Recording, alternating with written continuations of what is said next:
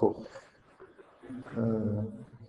بذارید من در مورد بحثایی که دفعه قبل کردیم به یه جایی رسید که حالا من ادامه حرفا رو به طور طبیعی میگم.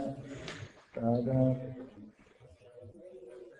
فقط یه نکته شما می‌پرسید که چرا اسم خزر نیومده بعد جا اسم اومده و همینجوری حداقل یه ایده خیلی ساده ای که خوبه که اینجا اسمی از این آدم برده نمیشه.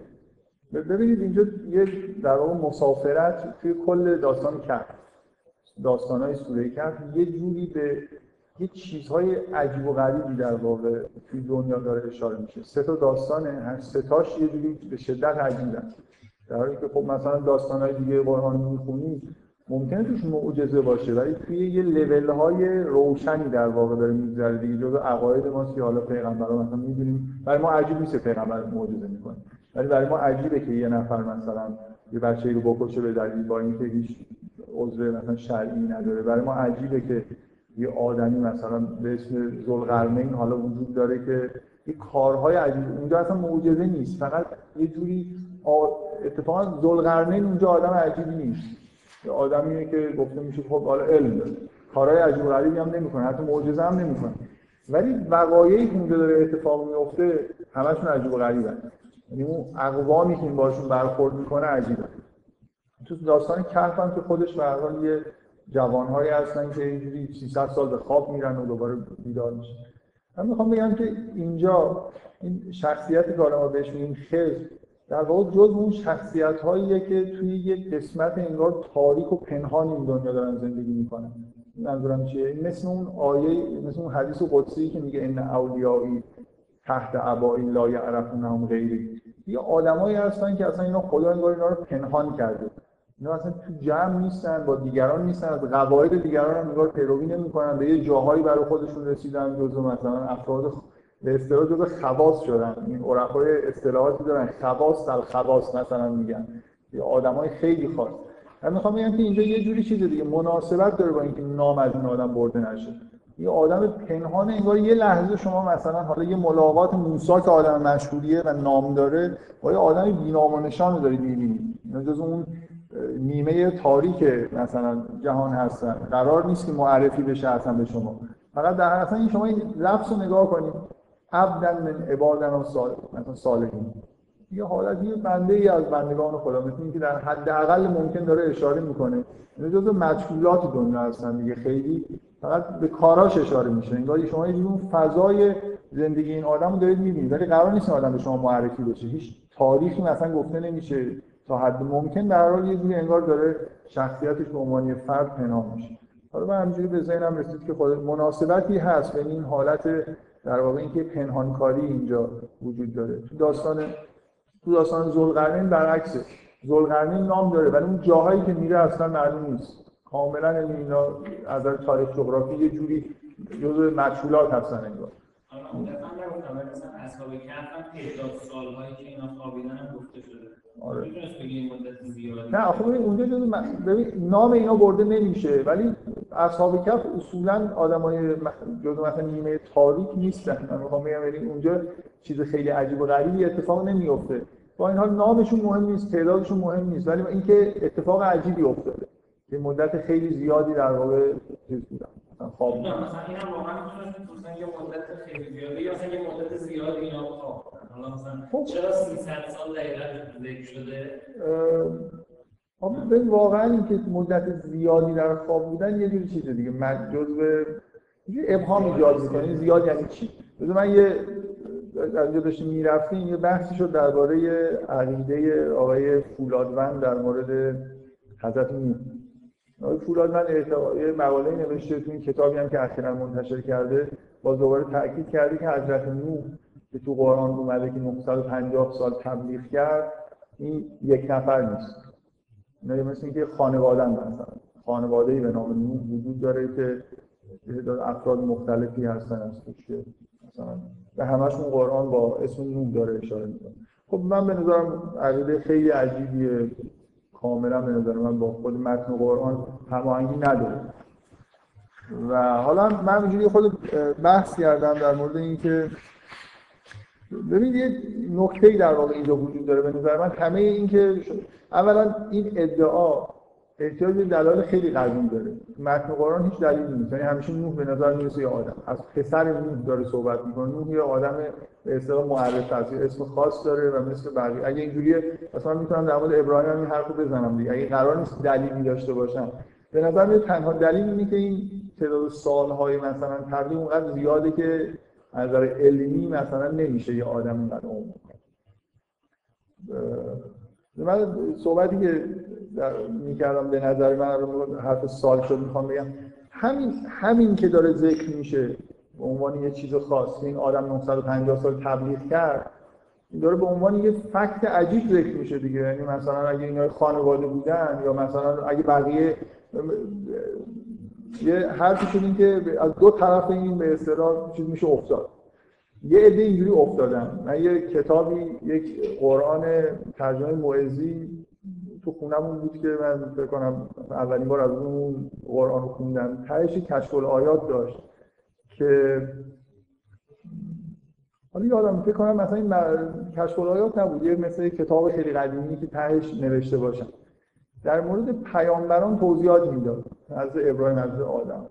همشون از هزار سال بیشتر عمر کردن.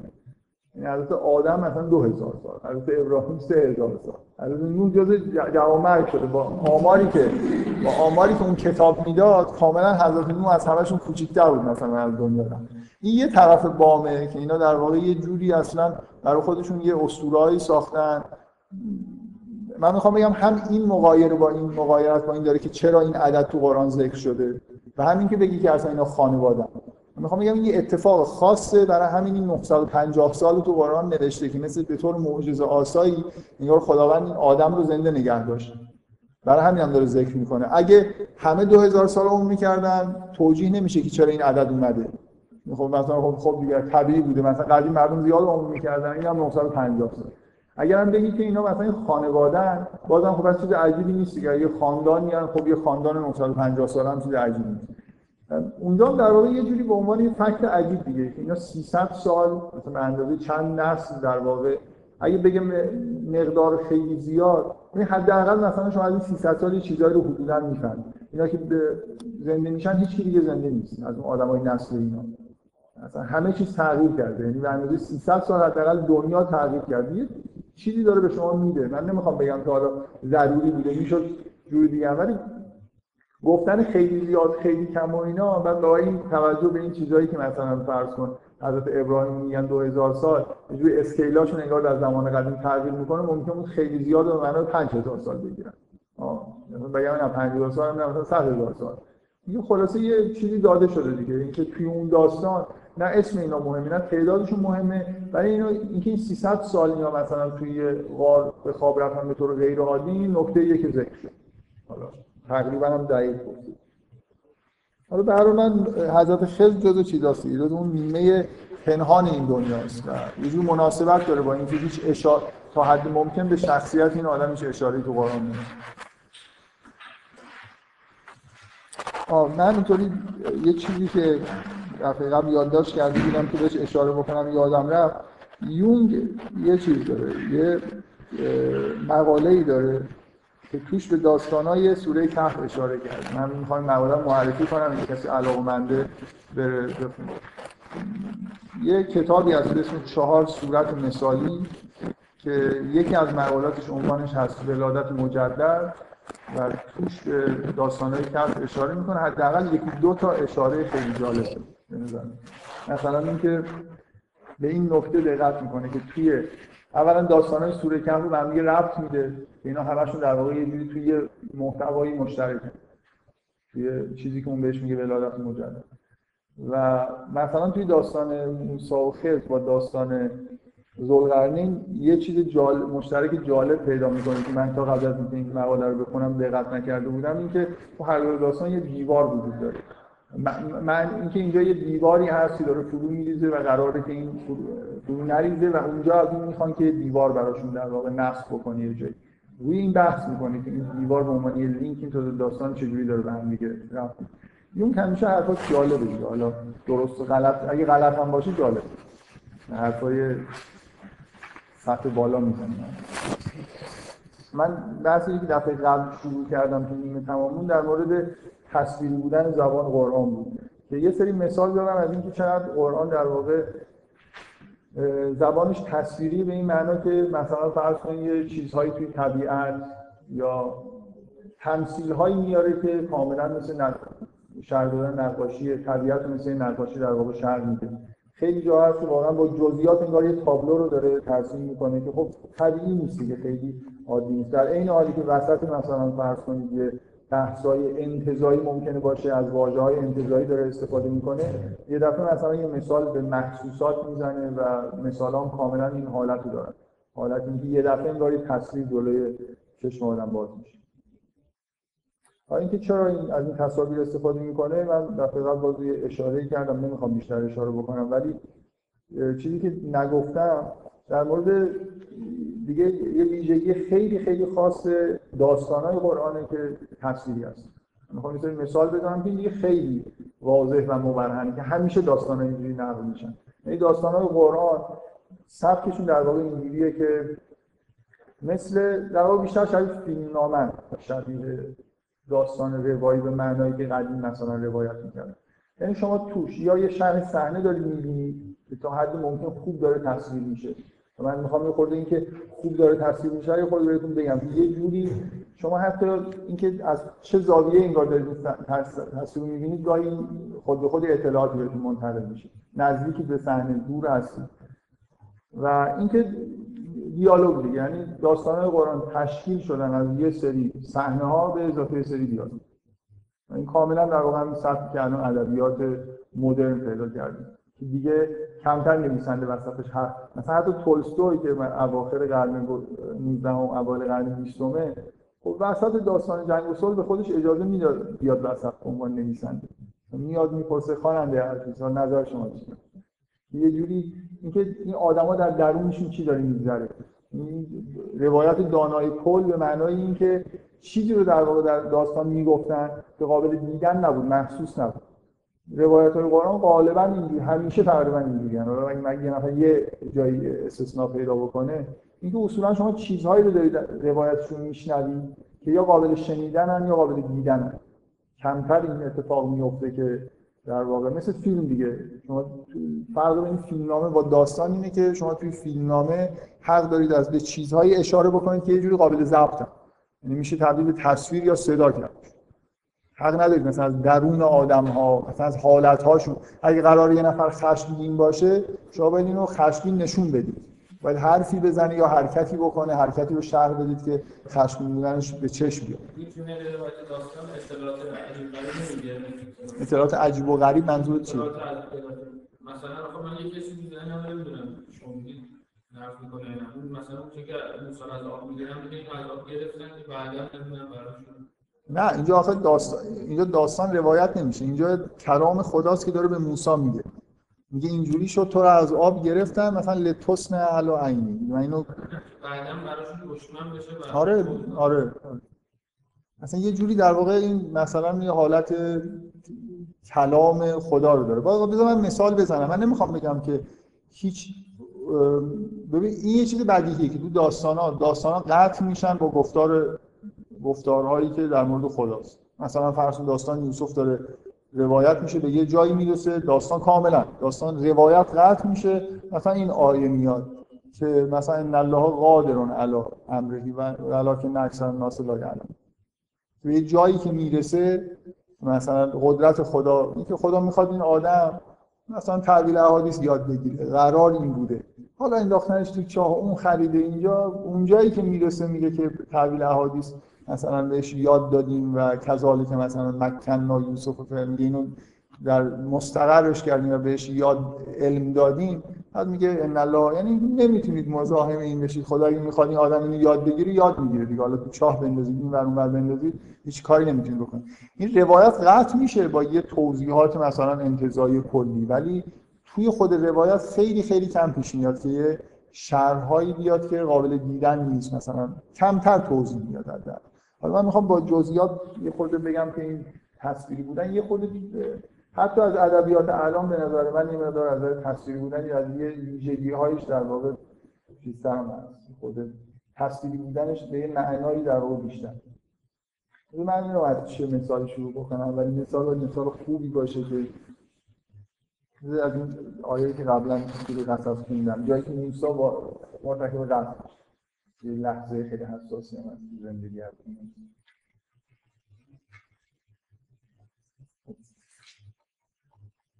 من می‌خوام این اینا رو بخونم. ببینیم شما در واقع یه چیزایی داره تصویر میشه. اینکه این تصاویر چجوری هستن؟ مثلا بذار اینجوری بگم. اینکه تصور بکنید که یه نفر بخواد این صحنه‌ای که داره داستان داره شهر میشه تبدیل به فیلم بکنه. می‌خوام چقدر راهنمایی توش هست. این تصویر چجوری باید دیده بشه توی این فیلمی که شما می‌سازید؟ در واقع می‌خوام بگم اگه شما خوب بخونید و دقت بکنید تصوراتی که برای شما ایجاد میشه تا چه حد دقیق مثلا اینکه صحنه از دور دارن دیده میشن یا از نزدیک؟ یا مثلا حالا قرار یه صحنه صحنه دیگه مثلا چجوری قطع بشه؟ حالا بذار من بخونم ببینم به توافق می‌رسیم که. مثلا میگه که و دخل المدینه علی حین غفلت من اهل وارد شهر شد در حالی که از اهل شهر غافل شهر رو دارید می‌بینید دیگه موسی رو می‌بینید که داره وارد شهر میشه. من می‌خوام بگم اگه مثلا قرار تبدیل تصویر بشه تو تصویر دور دارید می‌بینید از وارد شدن موسی به شهر. نمیشه. من می‌خوام بگم اینو فرض کنید می‌خواید تبدیل فیلم بکنید نمی‌تونید یه تصویر نزدیک از موسی بگیرید که پس زمینش معلوم نیست کجا داره میره. و دخل المدینه علی حین غفلتن یعنی که حتما باید تصویر اینجوری باشه که شما شهر رو می‌بینید و ورود موسی رو دارید به شهر می‌بینید. درسته؟ حتما اینجوریه شهر برای خاطر اینکه شهر و وارد شدن به شهر این تصویر هست. بنابراین تصویر دوره. حالا فوجد فیها رجلین یقتتلان دو نفر رو دید که اونجا دارن با هم دیگه میجن کارزار می‌کنن. خب هازا من شیعتی و هازا من عدوه چجوری این تصویر تو ذهنتون میاد؟ دو نفر دو نفر آدم به ذهنش مثل این که یه خود نزدیکتر موسی اومده و دو نفر رو می‌بینه که دارن با هم دیگه دعوا می‌کنن. دیگه خب از خیلی دور اینو نمی‌بینه. حالا این اینش خیلی مهمه. این این مهمه. این تصویر رو نگاه کنید. هازا من شیعتی و هازا من عدو مثل اینکه چون من اگه بخوام تصویر فیلم بکنم باید اینو نشون بده. مثلا خود روی یکیشون مکس بشه بعد این یکی رو نشون بده. دو نفر مثل این دو تا کلوزاپ از دو تا کلوزاپ از این دو تا آدم اینجا داره تصویر میشه. نمی‌تونید جوری تصور بکنید این اشاره داره می‌کنه. هازا من و هذا من عدوه دو نفرن به تفکیک داره یکی یکی حالا اینا نشون میده. چرا؟ برای خاطر اینکه موسی چیز دیگه. موسی تو حال خودش نیست. همون چیزی که اون دفعه گفتم دیر می‌گیره مطالب مثلا این دو نفر دارن بعد مثلا خود فکر می‌کنه که آها این اونه. آها پس اینم از اون مثل اینکه خود هی داره اینجا ریتم داره کند میشه که به تاخیر میفته مثل اینکه خوب process نمیشه. ولی من تصاویر رو کار دارم. اینجا به وضوح شما دو تا تصویر جدا از این دو تا آدم بود دیگه نزدیک شدیم به ماجرا دیگه. دیگه از دور نگاه نمی‌کنیم. پس فاستغاثه الذی من شیعته علی الذی من عدوه فبکزه موسی فغزا اینا همه نزدیک دیگه. این آدم چون صداشو باید بشنوم دیگه نمی‌تونم اینجا مثلا تصویر بدم دیگه نزدیک شدیم به این ماجرا. این داره استغاثه می‌کنه داره کمک می‌خواد و بعد موسی می‌زنه و ماجرا ادامه پیدا می‌کنه. منظورم از تصویری بودن که میگم خیلی تصویریه یعنی حتی یه جوری انگار کادربندی هم داره. حدودا شما از وقایع تصوری پیدا می‌کنید که چه جوری در واقع داره نمایش داده میشه براتون. که اول مثلا دو نفر رو می‌بینید که دارن دعوا می‌کنن بعد به تفکیک این آدما نشون داده میشن. بعد مثلا فرض کنید صحنه که یکیشون داره یه حرفی می‌زنه که موسی میشنوه. خب حالا یه, یه مثال دیگه.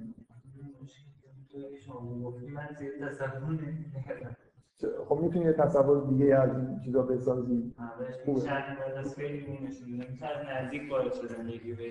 نه از نزدیک ولی توی پس زمینه این تصویر باید حتما شهر باشه.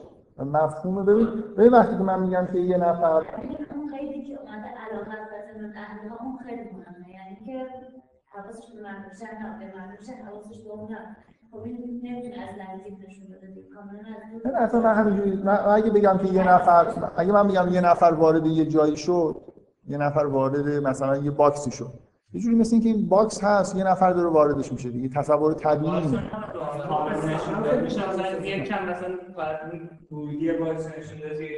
توش نه بدون من اصلا یک نکته رو دقت می‌کنم. تو تو می‌خوای یه صحنه ای داشته باشی که توش شهر پیدا باشه و ورود به شهر. بنابراین نیست نه نه نه گوش. ببین یعنی موسی خارج شهره بله. و داره وارد شهر میشه. تو باید تصاویری داشته باشی مثلا من می‌خوام بگم واقعا می‌خوام تبدیل به فیلم بکنم من باید یه صحنه‌ای از خونه شهر داشته باشم و موسی رو نشون بدم که کم کم به جایی می‌رسه که آدم مثلا وجود داره. ولی توجهی به اینا نداره آدمایی که اطرافش هستن. خیلی چیزه. من نمی‌خوام بگم اصلا نمی‌تونی مثلا می‌تونی فرض کن یه نمیگم مثلا دیگه مثلا بچسبه نمیگم مثلا یه جایی باشه. خب، از یکی داره میره توی شهر مثلا تقریبا نزدیکی سه آدم هم اطراف اینجور مثلا در شهر داره میره تو کسی هم مثلا یادم مهندسی که اصلا حواسش نیست راه میره میره. تصور که از داخل شهر یعنی نه، داخل شهر به دروازه نشون میده که می‌کنه. ولی من. نه ببین شهر رو شهر رو باید ببینید من ببینید من حرفم اینه که تو اون قسمت هایی که دعوا رو دارید می‌بینید و حرفا رو دارید میشنوید حتما توی محیط کوچیکی در واقع این چیزا رو دارید می‌بینید. و حتی توی این گفته و این به عنوان اولین مثال گفتم به وضوح یه کادر بسته از یه نفر که بعد یه نفر دیگر رو توی این کادر می‌بینید وجود داره.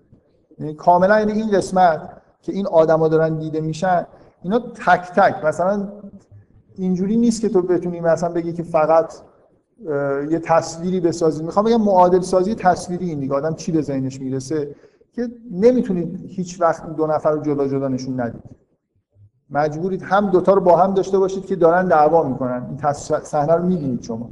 موسا داره شما از یه جایی بذار اینجوری یه خورده از یه جایی دوربین جای چشم موساست. و اون وقایعی که موسی داره می‌بینه رو شما می‌بینید. در حالی که اول اینجوری نیست. این. این تفاوت رو قبول دارید. اولش که داره میگه و دخل المدینه علی غفلته یه جوری در واقع شما موسی رو دارید می‌بینید که وارد یه شهر داره میشه. حالا می‌خواید مثلا چجوری اینو در واقع بگیری؟ حالا چقدر دور یا نزدیک باشه؟ منم نمیگم.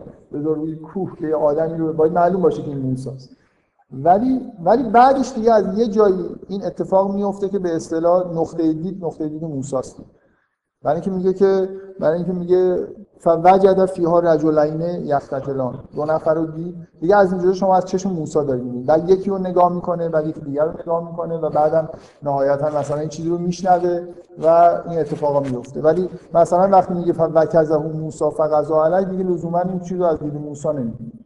دوباره به یه چیز دیگه به نوع تصویر دیگه کار کرد. من خیلی تاکید روی این که این اولش مثلا دور باشه حالا نزدیک باشه. به نظر من تصورات من اینجوریه که یه جوری باید تو پس زمین حداقل شهر دیده بشه اگه شما میگید که دوربین رو توی شهرم بذاریم بعد نشون بدیم شهر رو باید ببینیم دیگه. مثلا.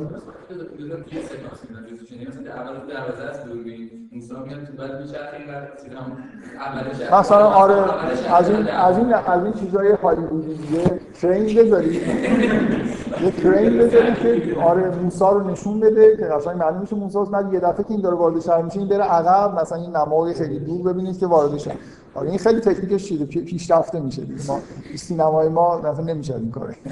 آره ولی واقعا راست میگه از این نماهای این شکلی توی هالیوود خیلی می‌سازن. یه آدم که داره وارد یه جایی میشه از نزدیک نشونش میدن بعد یه دفعه مثلا این ترین میره بالا و شما توی پس زمینه یه دفعه شهر رو می‌بینید که مثلا چه شهر.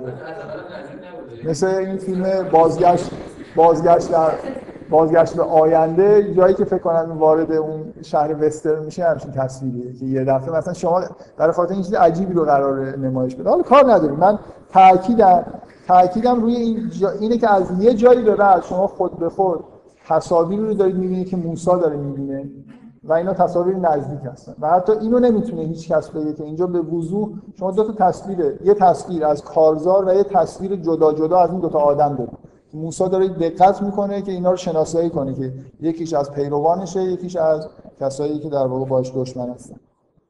خب. بذارید یه, یه مثال دیگه از همین دور و نزدیک شدن. تو سوره بقره جایی که ابراهیم و اسماعیل دارن کعبه رو می‌سازن. میگه و از یرفع و ابراهیم القواعد من البیت و اسماعیل. میگه و اونگاه که ابراهیم و اسماعیل پایه های این خانه رو در واقع بلند کردن مثل اینکه این پا برافراشتن خب این تصویر به وضوح تصویر خیلی نزدیکی نیست. یعنی شما به ابراهیم و اسماعیل اول ابراهیم و اسماعیل هر دو تا تو کارت هستن در این حال قواعد بیت هم هست دیگه. بنابراین اینقدر باید دور باشید این صحنه رو ببینید اینا دارن این کار رو انجام میدن. خب؟ حالا بدون هیچ مقدمه و از یرفع ابراهیم القواعد من البیت و اسماعیل ربنا تقبل منا انك انت السمیع العلیم یه زمزمه از حضرت ابراهیم رو میشنوید که داره میگه که خدا اینو از ما قبول کن تو این هیچ داد نمی‌زنه که. من می‌خوام بگم اگه شما بخواید این نشون بدید این یه تصویر بسیار نزدیک از ابراهیم. لازمه که این داره زیر لب مثلا چیزی رو به خدا میگه بنابراین نوع تصویر تغییر می‌کنه. خب. دیگه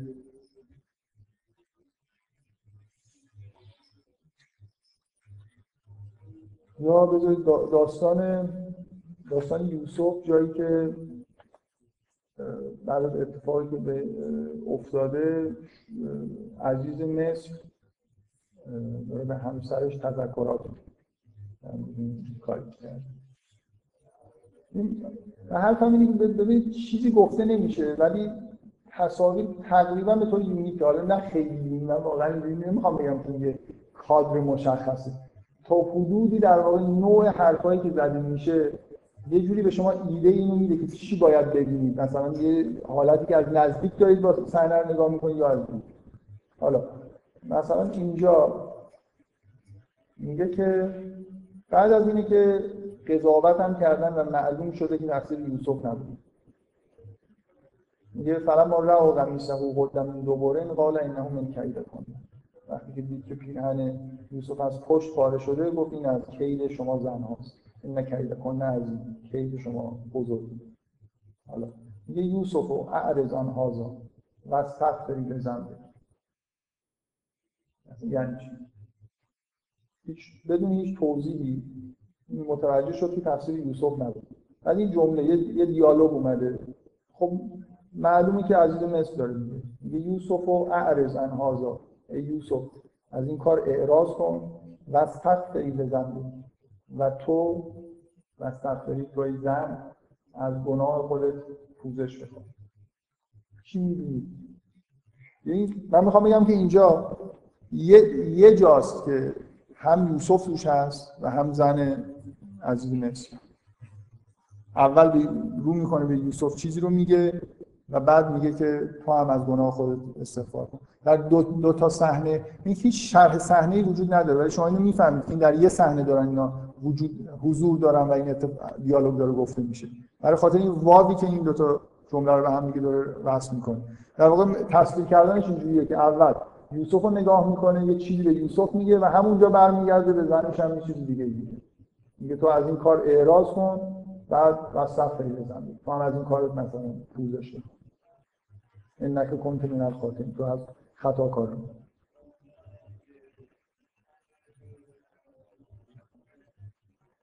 بدون اینکه حتی اسم این که کی داره گفته میشه یه جوری این این سبکی که همه چیز در واقع با حد اقل انگار ابزار هر تا حد خیلی خوبی وضوح پیدا می‌کنه. هیچ کس نیست شک بکنه که این حرفو کی داره می‌زنه و نوع جلسه چجوری اینکه مثلا یوسف جدای از زنش داره میگه یا در همون جلسه میگه. در خاطر همین یه دونه واوی که این دو تا جمله رو به هم دیگه وصل می‌کنه آدم حس می‌کنه که اینا در یه جا هستن و این حرف داره زده همه جا من می‌خوام فکر می‌کنم یه چیز وجود داره. یه من ندیدم ولی می‌تونم که یه نفر در مورد این به اصطلاح کسی که اون جز چیزو نوشته یه پایان نامه ای نوشته شده در مورد همین موضوع توش بحث کرد. می‌دونم که این پایان نامه وجود داره. در مورد دکوپاژ شده بودن به اصطلاح داستان قرآن یعنی همین که تا حدود زیادی تکلیف ما با نوع تصویری که داریم می‌بینیم معمولا روشن به دلیل علائمی که توی خود تصویر هست نه به دلیل شرحی که گفته میشه. مثلا دور بودن نزدیک بودن خیلی جا حالا من نمی‌دونم اونجا چقدر بحث کرده. ولی تو همه داستان قرآن یه جوری فکر می‌کنم در مورد همه داستان قرآن اونجا مثال داره که یه جوری در واقع از این جمله هایی که نقل میشه یه حسی از مقدار دور و نزدیک بودن تصویر نوع تصویری که داریم می‌بینیم تو ذهن آدم میاد من باز اینو تاکید می‌کنم. حرفم این نیست که اینجوری یونیکی آدم این تصاویر می‌بینه. ولی این تصویرها ویژگی دارن. یعنی شما نمی‌تونید مثلا بعضی از تصویرها رو کلوزآپ تصور کنید. بعضی رو نمی‌تونید لانگ شات تصور بکنید. حتما باید مثلا بعضیاش حتما از دورن بعضی حتما از نزدیکن. بعضی حالا ممکنه کرین داشته باشن.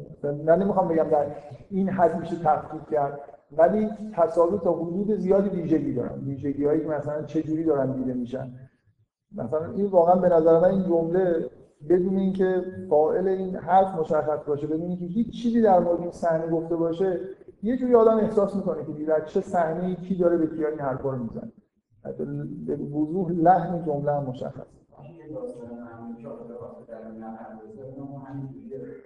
یه داستان معمولی که خب. نه دیگه معمولا تصویر معمولا تصویر آدم ازش نمی‌گیره. آره شما مثلا فرض کنید یه دیالوگ خیلی طولانی. اصلا معلوم نیست که چجوری دارید این آدما رو می‌بینید مثلا هر دو تاشون همیشه تو کادرن منظورم چیه؟ مثلا با جزئیات که نمیشن مگر اینکه یه جوری علائمی در واقع وجود داشته باشه که مثلا محدوده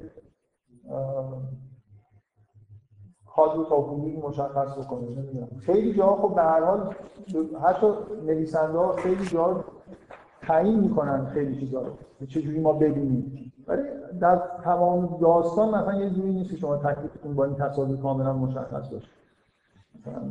نمی‌دونم من به عنوان یه نکته ای که ما تصویر و دیالوگ با هم داریم می‌بینیم و یه جوری حتی این تصاویر حالت خیلی عمومی و دل بخواد من چجوری اینا رو تصور بکنم ندارم ویژگی هایی که این تصاویر هست دقیقا هم اونها رو کسی اون پایان نامه رو نوشته یا من ندیدم.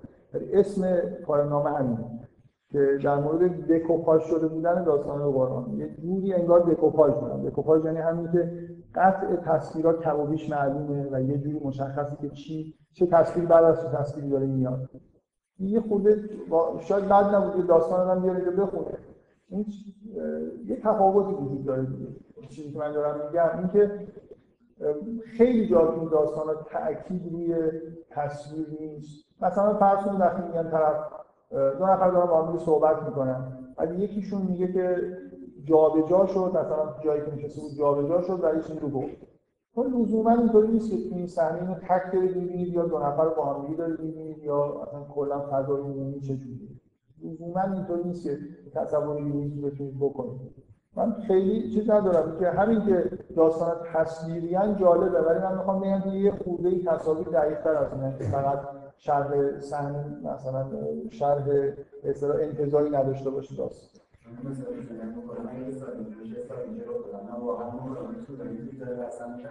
آره مگر اینکه مثلا یه دفعه یه نفر وارد کاد میشه به دو نفر یه چیزی میگه شما اون صحنه رو مجبورید این دوتا رو تو کاد ببینید یعنی خاطر اینکه خطاب به دو نفر داره میشه و هر دوتاش توی یه دیالوگ جدید دارن درگیر میشن. اصلا همین این تو داستان موسی جالب نیست اینکه یه دفعه point of view به اصطلاح موسی میشه. میگه که موسی وارد شهر شد بعد میگه همه چی تو شما از دید موسی دارید می‌بینید. حتی این این جمله خیلی جمله عجیبیه. هذا من شیعته و هذا من عدوه مثل اینکه داره نگاه می‌کنه دیگه. اینو نگاه می‌کنه بعد اینو نگاه می‌کنه. اصلا طبیعی نیست. یعنی همه الان هم خیلی چیز عادی نیست که شما point of view رو به اصطلاح چیزی تو سینما مصداوره بیارید توی داستان. یه چیز داستان ادبیاتی بنویسید و یه جوری در واقع هی مثلا کات بزنید از یه ویو کلی بعد به اینکه این چی داره می‌بینه تو سینما راحت میشه این کارا رو کرد ولی واقعا تو داستان این کارا اصلا راحت نیست. اصلا راحت نیست. حالا من این مثالایی بزنم. مثلا یه چیز خیلی خیلی واضح تو قرآن. کات شدن تصویر صحنه ها به هم همیشه بدون هیچ توضیح خیلی هنوز من فکر نمی‌کنم با این قضیه نفر دل جرأت داشته باشه که این راحتی صحنه رو هم کات کنه. می‌کنن و الان دیگه دل جرأت نویسنده زیاد شد. یعنی اینکه من مثلا فرض کنید دارم یه داستان روایت می‌کنم داستان یه جایی هست دو نفر دارن با هم حرف می‌زنن حرف یکیشون تموم میشه بعد مثلا کات می‌خوره به یه صحنه ای که پنج سال بعد مثلا یکی داره به یکی از چیز دیگه میگه. بدون هیچ هم الان مثلا حتی هنوزم این فیلم های مدرن گاهی می‌بینید که می‌نویسه هفت سال بعد. حداقل یه نوشته میاد که مشخص بکنه که بابا هفت سال گذشت. حتی چیز هست که مثلا یه داستان نگاه میفته ولی اصلا که بعدش میگه مثلا برمیاره خیلی این داستان اتفاق افتاده این حرفا تموم نشده این حرفا بعدا زده میشه. ولی چیزی که که قبل یه توی قرآن مثال بزن. مثلا داستان رو میفرست یه جا هست که رسول و اون حرف می‌زنن تموم میشه بعد و میگه اهل شهر در انشاءات بودن و فلان اینا یه جا دیگه مثلا میان فقط وارد میشن اینا بعد اهل شهر حرف بعد میگه که ما رسول رو برای موقع اونجا اصلا رسول گفتن قبلش حالا دیگه آها. چیزی که مردم شاد قبل کرد منظورش اینه بعد از مردم میان قبل نه اون نمی‌دونم. حالا ش- شاید مثلا تعریف کنم. از یه دقیقا یه سوی دقیقا برعکس میشن نمیشه حالا من یه تکنیک بهتون نشون بدم خوش یعنی واقعا من- من تو جای دیگه تو ادبیات جای دیگه هم چیزی ندیدم. بذارید اول این کات شدن این که دیگه همه جای دیگه دیگه یعنی اصلا این سبک خیلی واضح بدیهی داستان گفتن تو قرآن.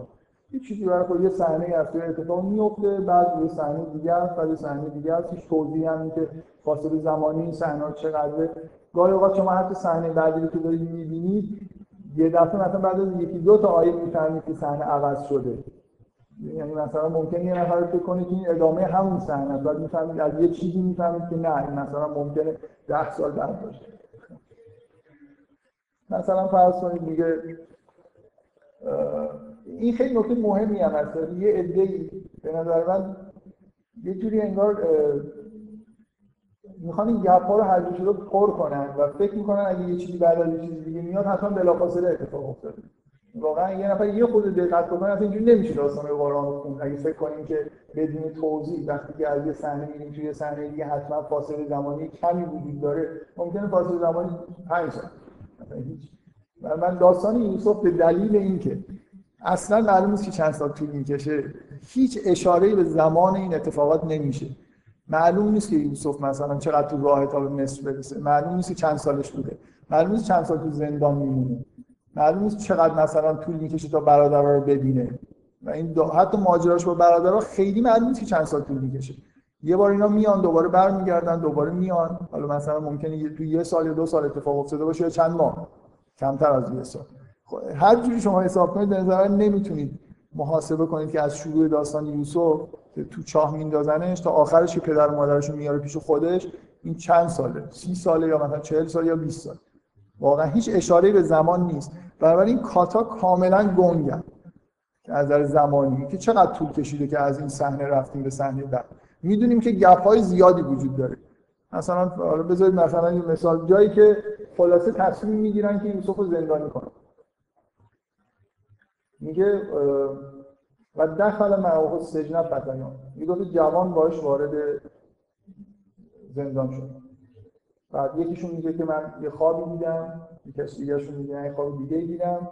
اینا نراک من المحسن میگن که اینا رو برای ما تعبیر کن اینا نراک من المحسن چی شما به نظرتون میاد؟ چجوری اتفاق افتاده؟ یعنی یوسف و دو نفر اومدن تو زندان هم که رسیدن شروع کردن اینا خواباشون تعریف کردن اینا نراک من المحسن اینجوری نیست دیگه. منظورم چیه؟ اینا با هم دیگه وارد زندان شدن ولی این اتفاق اینا دارن این رویاها رو تعریف می‌کنن که بلافاصله بدون هیچ چیزی بعدش داره میاد حداقل چند روز بعد. رفتارهای یوسف رو دیدن تو زندان فهمیدن این آدم مثلا دانشمندیه فهمیدن که این آدم خیلی خیلی نیکوکار و نیکویه این چی میگم؟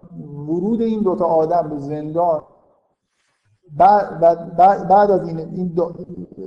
اصلا اینجوری بهتون بگم اینا شب مثلا یه شبی خوابیدن این این داستانا رو صبح یه روزی دارن تعریف می‌کنن. هر دوتا از خواب پا شدن خواب دیدن و دارن از یوسف معنی خواباشون می‌پرسن.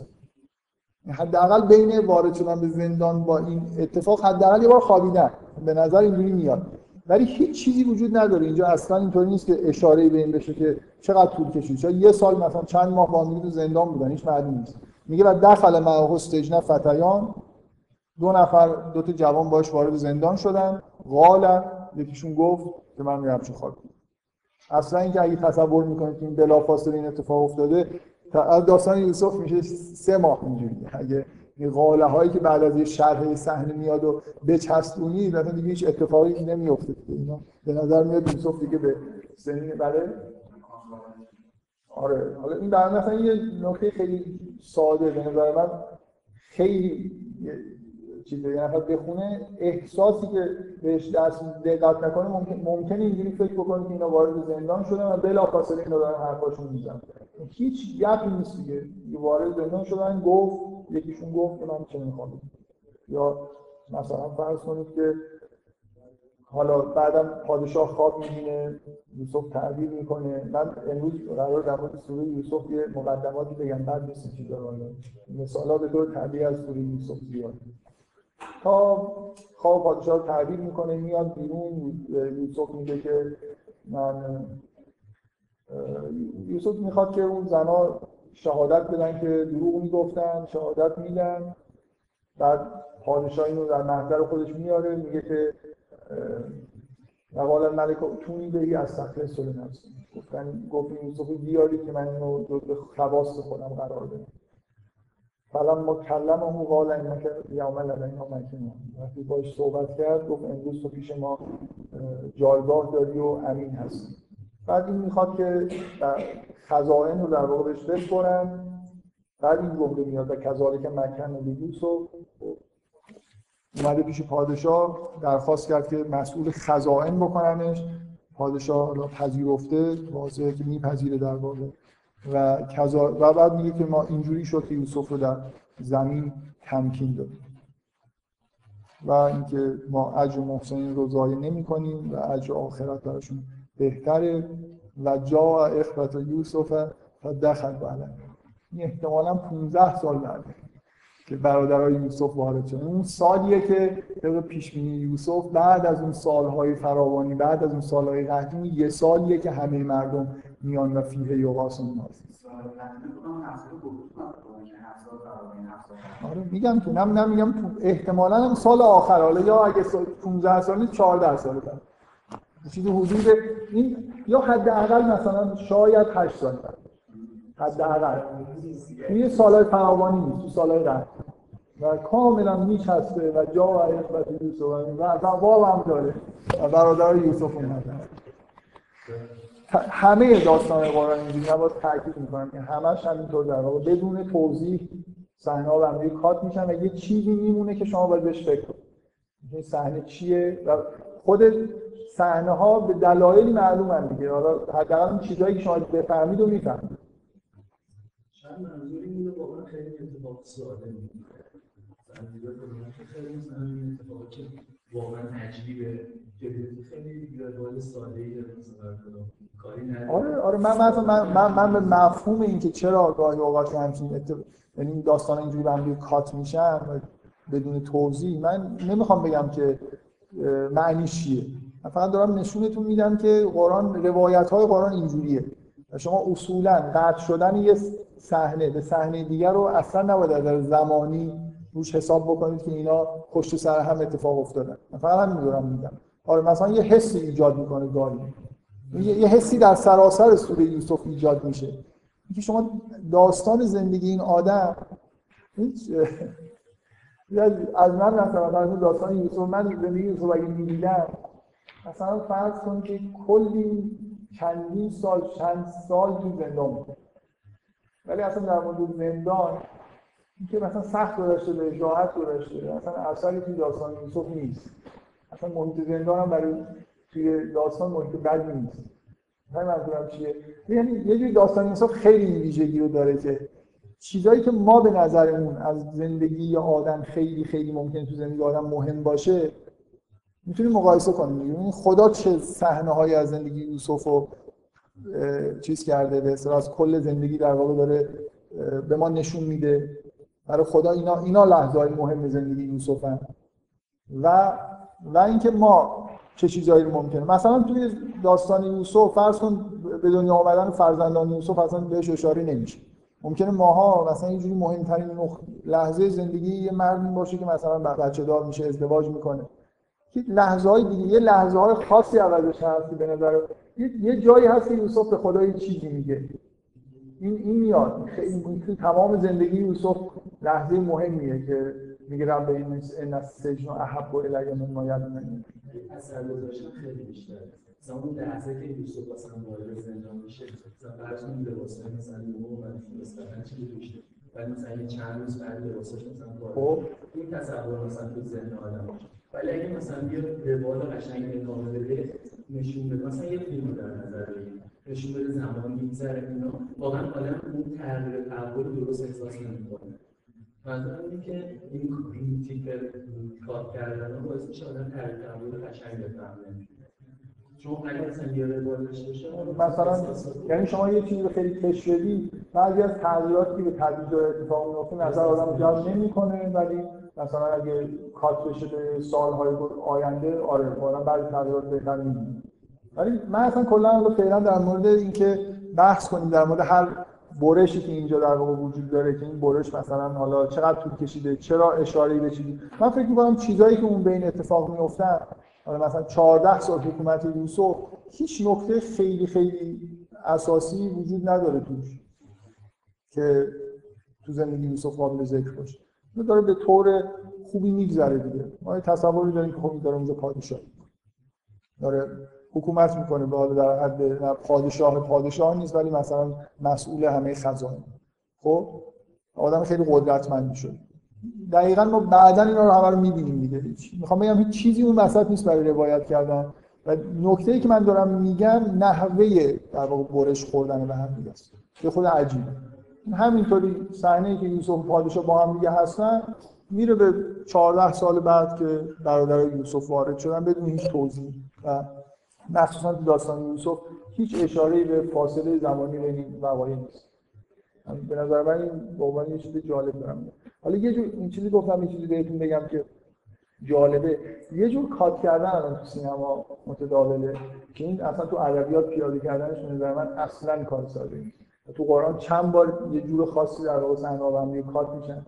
من اول آیه رو بخونم شما اینو از این بفهمید یا مثلا سینماییشو بهتون بگم که چجوری کات می‌کنم حتما توی فیلمی دیدید که توش همچین صحنه‌ای باشه. که مثلا دو نفر دارن به هم صحبت می‌کنن با هم صحبت می‌کنن. بعد یکیشون مثلا به اون یکی میگه که بریم به فلانی بگیم که مثلا این کارو بکنه این کارو بکنه این کارو بکنه اینجوری بکنه. ببینیم قبول می‌کنه یا نه. بعد کات میشه میگه نه. دیگه نشون نمیده که اینا اونجا همین حرفا رو دارن بهش می‌زنن که خب مثلا این با هم توافق می‌کنن که یه کاری رو بکنن. شما نتیجه اون حرفی رو که اون در اون داره می‌زنه رو فقط می‌بینید خب چرا این کار میشه توی سینما کرد؟ برای خاطر اینکه آدم داره نگاه می‌کنه شما این کات رو می‌بینید اگه تو ادبیات بخواید یه جوری مثلا یه صحنه اینجوری رو به یه صحنه کات بکنید خیلی چیزی نیست. خیلی کار راحتی نیست. ممکنه این گپ یه جوری آدم اذیت کنه. حالا بذار من یه یه جایی بگم که نه یه بار چند بار تو قرآن همچین کاتی مثلا وجود داره از یه پاسخی که به یه چیزی گفته میشه که یه مثلا ممکنه چندین ماه قبل یه با هم اینجا توافق کرد. بعد از اینکه یوسف برادر کوچیک رو می‌گیره پیش خودش نگه میداره و برادرای بزرگ خجالت می‌کشن برن به پدرشون بگن که این یکی رو هم گم کردیم. برادر بزرگ فکر می‌کنم برادر بزرگ قرار میشه میگه که من تو مصر میمونم. بر نمیگردم مثلا روش نمیشه. میگه که و به برادراش میگه این برادر قال کبیر هم بزرگی میگه من نمیام. به هیچ وجه تکون نمی‌خورم اگر اینکه پدرم بگه یا خدا برای من حکم بکنه. و به برادرای کوچیکش میگه که ارجع او الی ابیکم. برگردید به سمت پدر. فقولو یا ابانا ان ابنک و بگید که پدر ما پسر دزدی کرد و ما شهدنا الا به ما علمنا. و ما چیزی نمی‌تونیم شهادت بدیم بگر از که علم داریم. و ما کننا للغیب حافظین و ما از غیب خبری نداریم. وسأل القریة التي کننا فیها و العیر التي اقبلنا فیها. از این افراد قریه که با ما بودن و از کاروانی که باش اومدیم بپرس. و اینا و اینا صادقون و ما از راستگویان قال بل سولت لكم انفسكم گفت که بازم نفستون یه چیزی رو برای نظرتون جلوه داد کجا کات شد؟ اصلا این جمله کات نشده نه به نظر من اینجا کات از اینجا من به نظرم کاتش اینجاست که میگه وسع القریت التي کنا فیها. اینو این برادرها بعد میگه رسیدن پیش اون بهشون میگه که برادر بزرگی میگه که برید به پدر ما بگید که این دزدی کرد ما چیکار کنیم؟ ما همین شهادت چیزی که می‌دونیم و شهادت میدیم و ما و ما کنال الغیب حافظیم تا اینجا رو برادر بزرگی داره میگه. ولی این صحنه داره کات میشه به جایی که حالا برادرها دارن ادامه میدن این انگار این حرفو زدن دارن این چیزی اضافه می‌کنن که وصل القریت التي کنا فیها دارن به یه چیزی اشاره می‌کنن که برادر بزرگی که اینو اصلا نمی‌دونه ولی ایر التي اقبلنا فیها این به نظر میاد این حرفو این برادرایی که پیش یعقوب هستن دارن می‌زنن بعد یعقوب میگه که قال بر سولت لكم انفسكم امر این یا مثلا جاهای دیگه این که خیلی اینجوری باز مثلا تو سوره تاها جایی که خدا به موسی میگه که برو پیش فرعون عینا باز همین اتفاق میفته چند جا هست که برای یه جوری وسط یه دیالوگ در واقع نصفش توی یه صحنه هست نصفش یه جای دیگه است خدا میگه که اذهب الى فرعون انه تقا اذهب انت و اخوک به آیاتی ولا تنیا فی ذکری. اذهب الى فرعون انه تقا شما دو تا برید به سمت فرعون طغیان کرده. فقولا له قولا لینا و بهش یه گفتار نرمی بگید. لعله یتذکر و یخشا شاید بترسه یا متذکر بشه. قالا من خیلی زود از زود خوندم. از اینجا. و اونا به خدا یه چیزی میگن خدا جواب میده. بعد میگه فعتیاه و فقولا انا رسول ربک فارسل معنا بنی اسرائیل. بیا برید پیشش بهش بگید که ما دو رسول پروردگارت هستیم که و بنی اسرائیل با ما بفرست. ولا تو عذبهم اینا رو عذاب نکن. قد جئنا که به آیت من ربک ما از با نشانه ای از سوی پروردگارت آمدیم. و سلام علی من تبع الهدا چقدرشو خدا داره میگه که اینو بگی؟ و چقدرشو موسی اونجا داره میگه؟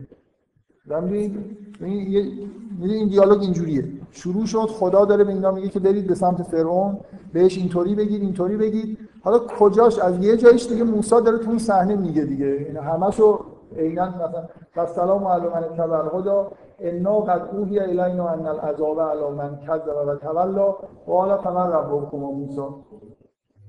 گفتن که ما اینجوری هستیم و این کار بکن این کار بکن. گفت که پروردگار شما کیه موسی؟ اینو اینو فرعون داره میگه ها؟ یعنی چی؟ نه. میگه فعتیاهو بروید به سویش فقولا و بگویید تا اینا رو خدا داره امر می‌کنه. اینا این تا اینجاشه که این جمله رو خدا داره میگه. بروید و بگویید انا رسول ربک فارسل معنا بنی اسرائیل ولا تعذبهم قد جئنا که از اینجا ممکنه صحنه عوض شده باشه. قد جئنا که به آیت من رب ممکنه هم هست جمله باشه که خدا بهشون گفته اینو بگید یا خودشون دارن میگن. و سلام علی من تبع الهدا این دیگه بعید خدا گفته باشه. انا قد اوحی الینا ان العذاب علی من کذب و تولا قال فمن ربکم ممکنه کات اینجا باشه. ممکنه همه این حرفا رو خدا عینا میگه به اینا رو بگید و بعد کات میشه به اینکه فرعون داره جواب میده. سلام علی من خدا که بیشتر خدا فرمت. داره حالا من من, من, من ادعایی نمی کنم به هر حال اینجا یه دیالوگه که از یه جای شروع میشه خدای چیزایی میگه. ممکنه بخش از این حرفا که ادامه پیدا می‌کنه وسطش کات شده باشه یا نه. به هر حال وقتی که فرعون حرف می‌زنه شما می‌فهمید که توی صحنه دیگه است. یا همه این حرفا رو که خدا عینا گفته بود نقل کردن یا بعضیاشو خود موسی گفته و حالا فرعون داره جوابش میده.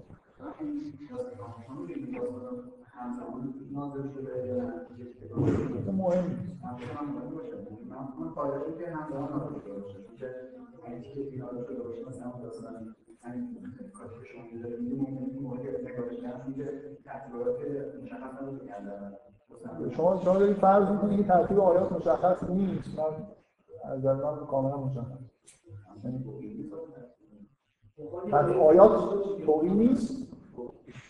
سوره ها بحثی که هست تقریبا تنها بحثی که سوره ها رو جاشو پیغمبر تعیین کرده اینه تقریبا کسی روی آیا بستن خیلی به اقلیت مطلق این کسایی که بعد واضحه که به نظر من واضحه که اشتباهه برای خاطر اینکه توی قرآن کلمه سوره هست.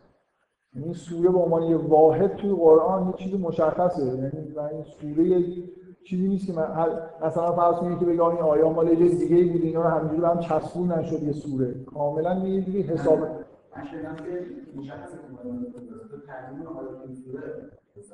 نه دیگه من میگم اصلا مطلقا در اقلیت محضن کسایی که همچین حرفی زده باشن. به نظر از خود قرآن هم به طور بدیهی برمیاد که این سوره ها یه چیزهای مشخصی هستن در واقع مثل یه واحدن. بهشون در واقع یه جوری ارجاع داده میشه به عنوان یه چیزی که معجزه هستن. اینکه یه کسی اومده باشه توش جابجا کرده باشه اینا خیلی بعیده. در عین حال اگر این حرفایی که می‌زنید درست باشن باز من نمی‌فهمم که چه ربطی به این بحث داره.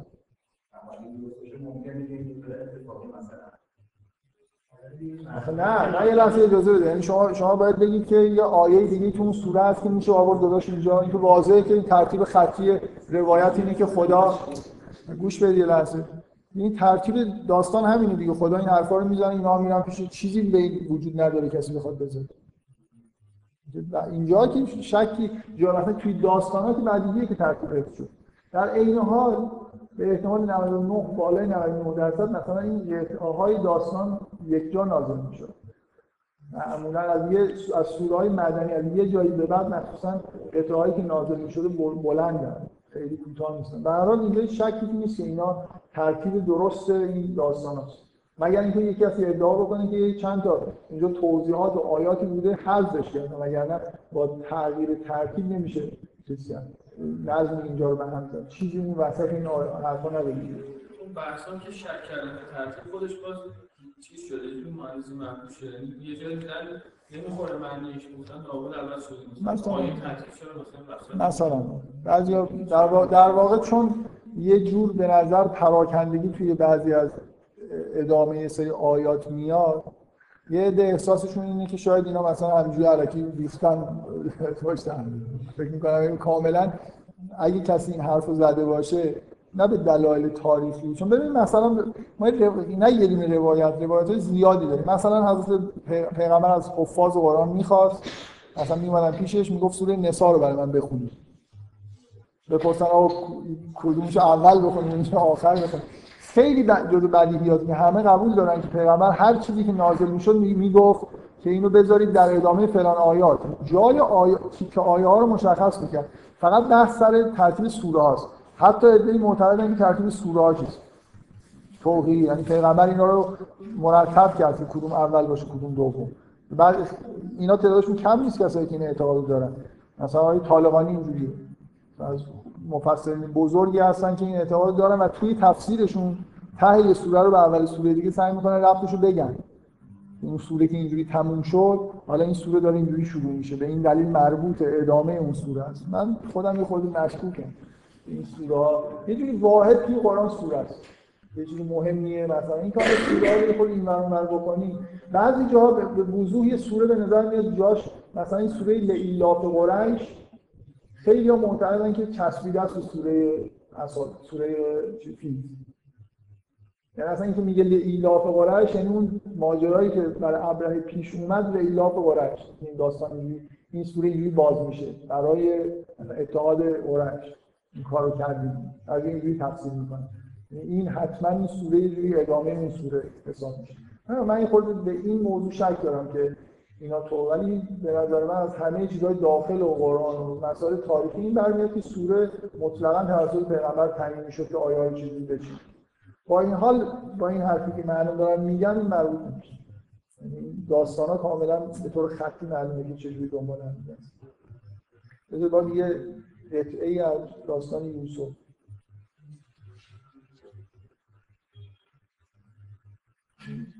جایی که یوسف اون جام رو توی وسایل برادراش می‌ذاره که به برادر کوچیک نسبت دزدی بده که اینو پیش خودش می‌بره.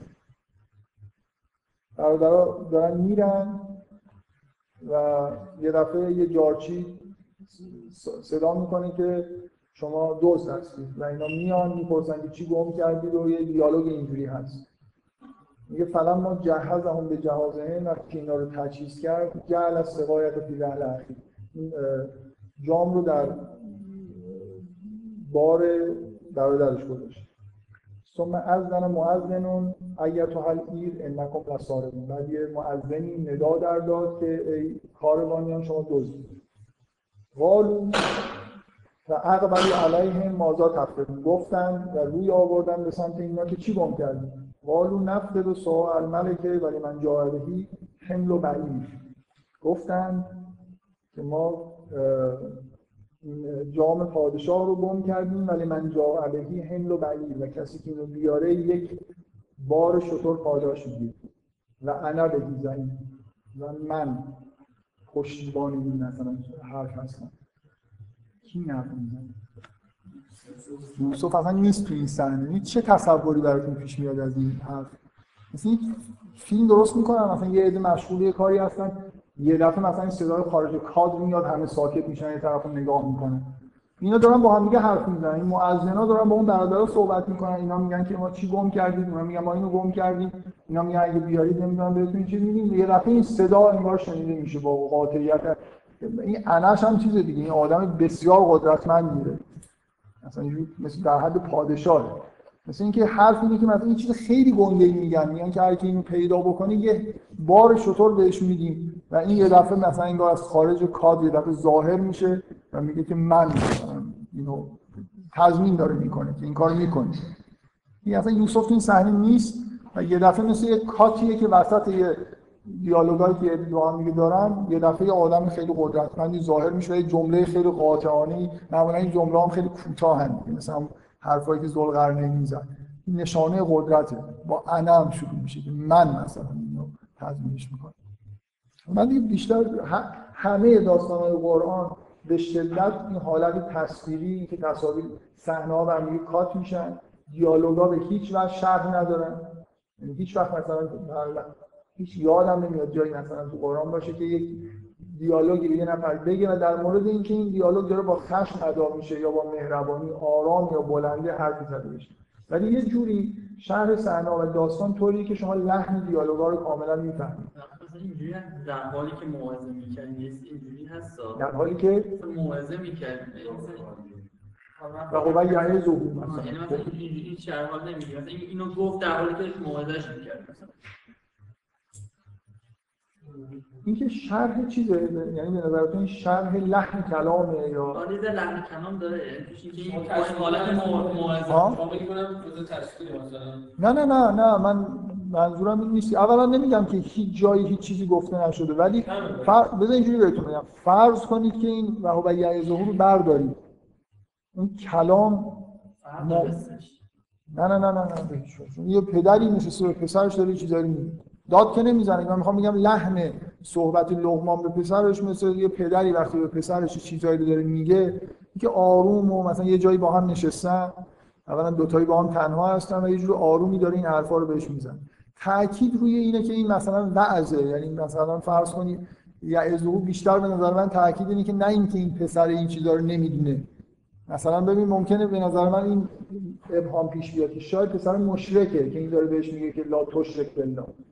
موعظه یعنی یه چیزی که تکراریه برای وعظ یعنی یه کلامی من میگم همه شما می‌دونید. من دارم انگار یادآوری می‌کنم. یکی از میره تو مال منبر موعظه می‌کنه حرف جدیدی نمی‌زنه. در مورد قیامت صحبت می‌کنه. یه جوری انگار شما رو به یاد مثلا مثلا فرض کنید اگه من به یه جایی به یه جمعی خطاب بکنم که گناه نکنید این معنیش این اگه موعظه باشه یعنی که اینا اصولا گناه نمی‌کنن. من دارم باز دوباره یه چیزی رو که اینا نمی‌کنن رو میگم. می‌خوام بگم این یعظهو یه چیزی رو نشون میده اونم اینه که اینجوری نیست که این پسر آدم فاسقی باشه و احتیاج به این حرفا داره و معنیش اینه که مشرکه یا پدر مادرش بد می‌کنه. داره وعظ می‌کنه دیگه این تاکید روی اینه که این وعظه. حالت چون نه. قبل که حس میده قشنگ من من واقعا از سوالم اینه. اگه من همینجوری بگم که پدری به پسرش مثلا این حرف گفت که لا تشرک بالله تصوری به غیر از این چیزی که ببینید موعظه است پیدا تو چه تصوری؟ داری من یه پدر و پسری رو می‌بینم که با نهایت آرامش نشستن. تنها هم هستن. در خاطر اینکه دارید در نهایت آرامش خب هم این که میگی در نهایت آرامش به خاطر اینکه هو یعوذ رو خوندید یه بار. این حس داره. کاملا اینکه الان اینکه اینا دو پدر پسری هستن این داره نصیحت می‌کنه خیلی فضای آرومی هست و اینا. خب ببین ببین یه بار نه بذار من, من تاثیرش اینه که ما رو مطمئن می‌کنه که پسره آدم بدکاری نیست وعظ داره میشنوه از پدرش. آره. ولی من می‌خوام بگم که اگه این نباشه شما از اینکه مثلا فرض کنید پسر مشرک باشه اگه مثلا تو چه حالتی می‌تونی تصور بکنی که این پدر به پسرش مثلا چه جوری این حرفا رو بزنه چون یه دسته ای از آخه یعنی این پسره مثلا فرض کن تمام این کار با فریاد مثلا بهش بگه. پسر مثلا لا تو مثلا پسر داشته آره. من به نظر من, به نظر من آره. این این در مورد و یعزهو این که این به هیچ وجه حالت خصمانه اینجا وجود نداره رو میرسونه. آره ممکنه مثلا اگه شما بگید که من فکر می‌کنم که اصولا یه نفر مثلا فرض یه نفر رو پدر مادرش بدی بکنه یا یه کار می‌دونیم توصیه های لغمان چیه؟ نمی‌خوره به اینکه. نوح می‌تونه سر پسرش داد بزنه که بیا سوار کشتی شد ولی نمیشه یه نفر داد بزنی مثلا سر یه نفر که بابا صدا تو بالا نبر نمی‌دونم شرک نبر تو نمی‌دونم روی زمین اینجوری راه نرو. یه خورده ای چیزه. ولی با این حال قبول دارم. آره این و یعزو حداقل یه اطمینان کامل. اگه ذره ای کسی شک داره این اطمینان کامل میده. که توی محیط خیلی آروم نشستن. و اصلا اینجوری نیست که این پسر این کارا رو نمی‌کنه. داره وعظ میشنن در حالت کلام لقمان حداقل یه تأکیدی رو حالت کلام لقمان هست. ممکنه یه آدمی به این نتیجه می‌رسید که این لقمان داره سر پسرش داد می‌زنه این حرفا واقعا به نظر من اگه این نبود حالت کلام همین بود که الان هست.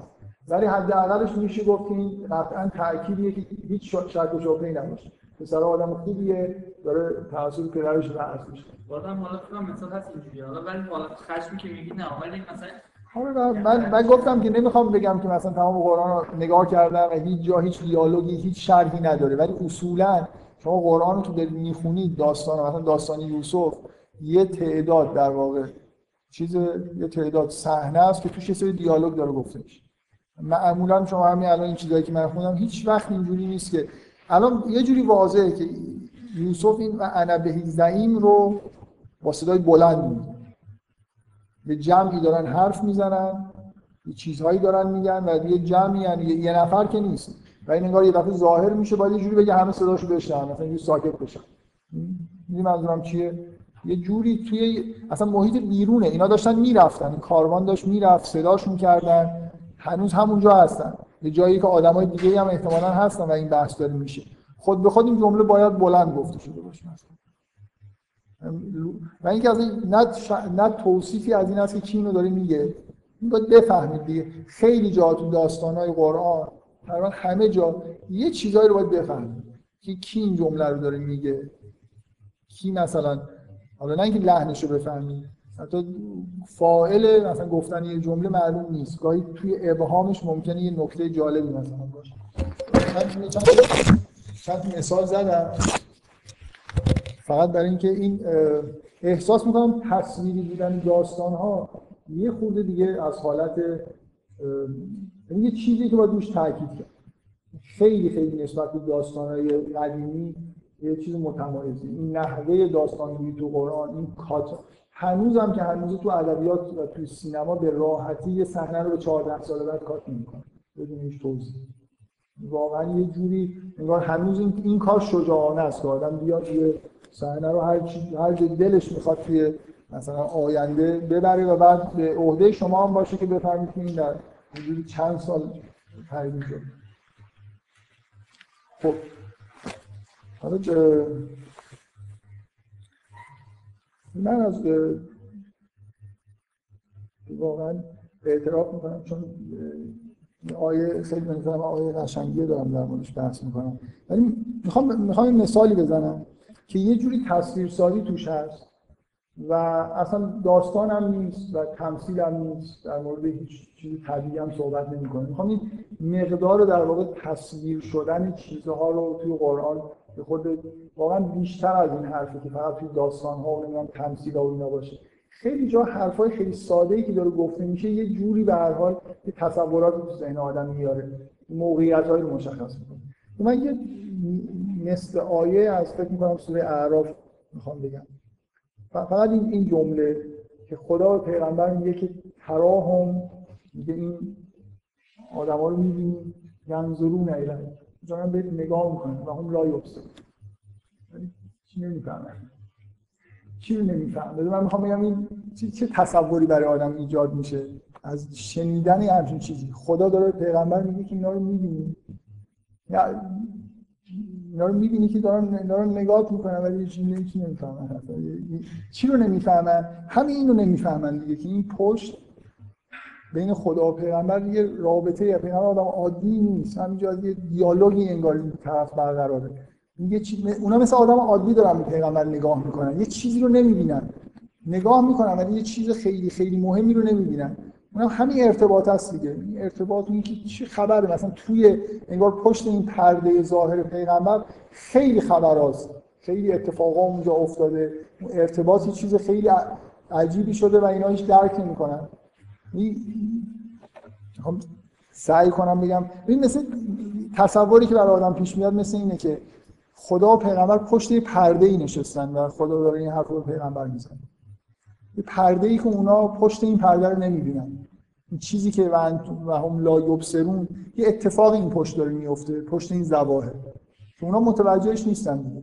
خدا داره پیغمبر با یه حالتی انگار این پشت می‌بینه اینا رو نگاه کن مثلا پیغمبر از پشت پرده اونا رو داره می‌بینه اونا همونجوری دارن این پرده رو نگاه می‌کنن.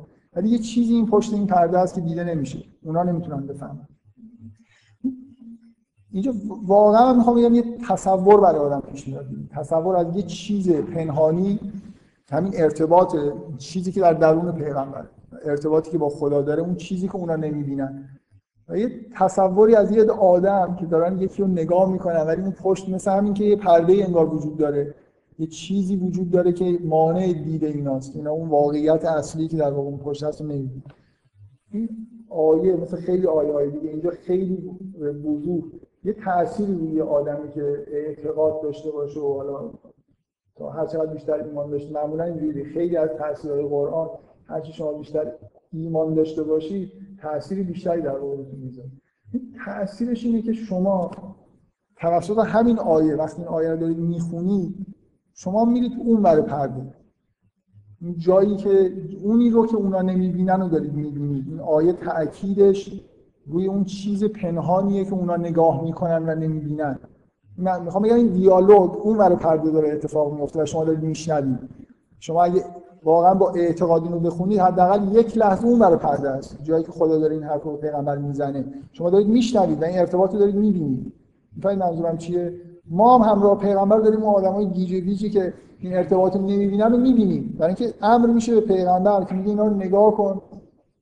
اینا رو نگاه کن که نگاه چیزی می‌کنن مثلا ینظرون الیک هم لا یبصرون همه جایی که خدا یه جوری با پیغمبر یه حالت زمزمه داره این چیزی رو پیغمبر میگه این حس به وجود میاد. یعنی یه لحظه انگار شما ارتقا پیدا می‌کنید میرید اون جایی که اون اتفاق داره میفته این زمزمه داره رخ میده. از سطح عادی مثلا دیدن چیزهای محسوس در واقع یه جوری آدم می‌کشه بیرون. من احساس می‌کنم که این نصف آیه خیلی این تاثیر می‌ذاره. دلیل اینکه اشاره می‌کنه به اونایی که نمی‌بینن. بنابراین این دیالوگ خیلی این حالت رو داره که یه طرف یه جایی داره اتفاق میفته یه جایی که به طور معمول ممکنه منم اگه اونجا باشم نبینم. منم احتمالا اگه اونجا باشم جزو همونایی میشم که دارم اون پرده رو نگاه می‌کنم چی نمی‌بینم. ولی به لطف همین آیه یه لحظه حداقل دارم اون واقعیتی رو که دیده نمیشه رو می‌بینم. چیز ادبیش چیه؟ نکته ادبی آیه. تراهم ینظرون الیک فهم سه تا فعل توی عربی داریم به معنای دیدن. رؤیت نظر و بصیرت که هر کدوم از اون که عمیق‌تر رؤیت و معنای دیدن معمولی نظر یعنی نگاه کردن یعنی اراده توشه بصیرت یعنی نگاه کردن به یه چیزی و یه چیزی فهمیدن درک کردن. آیه هم سه تا فعل دیگه. تراهم ینظرون الیک و هم لا یبصرون اختصار بیشتر از این نمیشه. سه تا فعل رو کنار هم ردیف بکنید و یه تصویر جالبی از یه چیزی که در غیب داره اتفاق میفته در واقع تو ذهن آدم بگید این این مثال رو زدم حالا بغیر از اینکه آیه آیه خیلی خیلی جالب و قشنگیه. برای اینکه واقعا اصلا تصویر سازی در حد توی نمی‌دونم داستان و طبیعت و نیست. همینجور توی آن آیه های معمولی که پیغمبر داره با خدا صحبت می‌کنه یه تصورات این چیزی که سید قطب میگو گفت من بچه که بودم قرآن میخوندم همین آیه رو که می‌خونم یه تصورات و تخیلاتی به طور انگار غیر ارادی تو ذهنم نقش می‌داد که خیلی چون بچه بود خیلی لذت می‌برد. خیلی جای اینجوری اصلا شاید به طور واضحی چیزی تصویر نمیشه ولی اگه خود دقت بکنید یه جوری به همراه میشه با یه سری تصورات مثل همین. می‌خوام بگم واقعا مثل تصور یه چیز پشت پرده و یه عده آدم که دارن یه جوری مثلا گیجی یه جایی رو نگاه می‌کنن و نمی‌فهمن این پشت خبره یعنی تو تصور تو این آیه هست.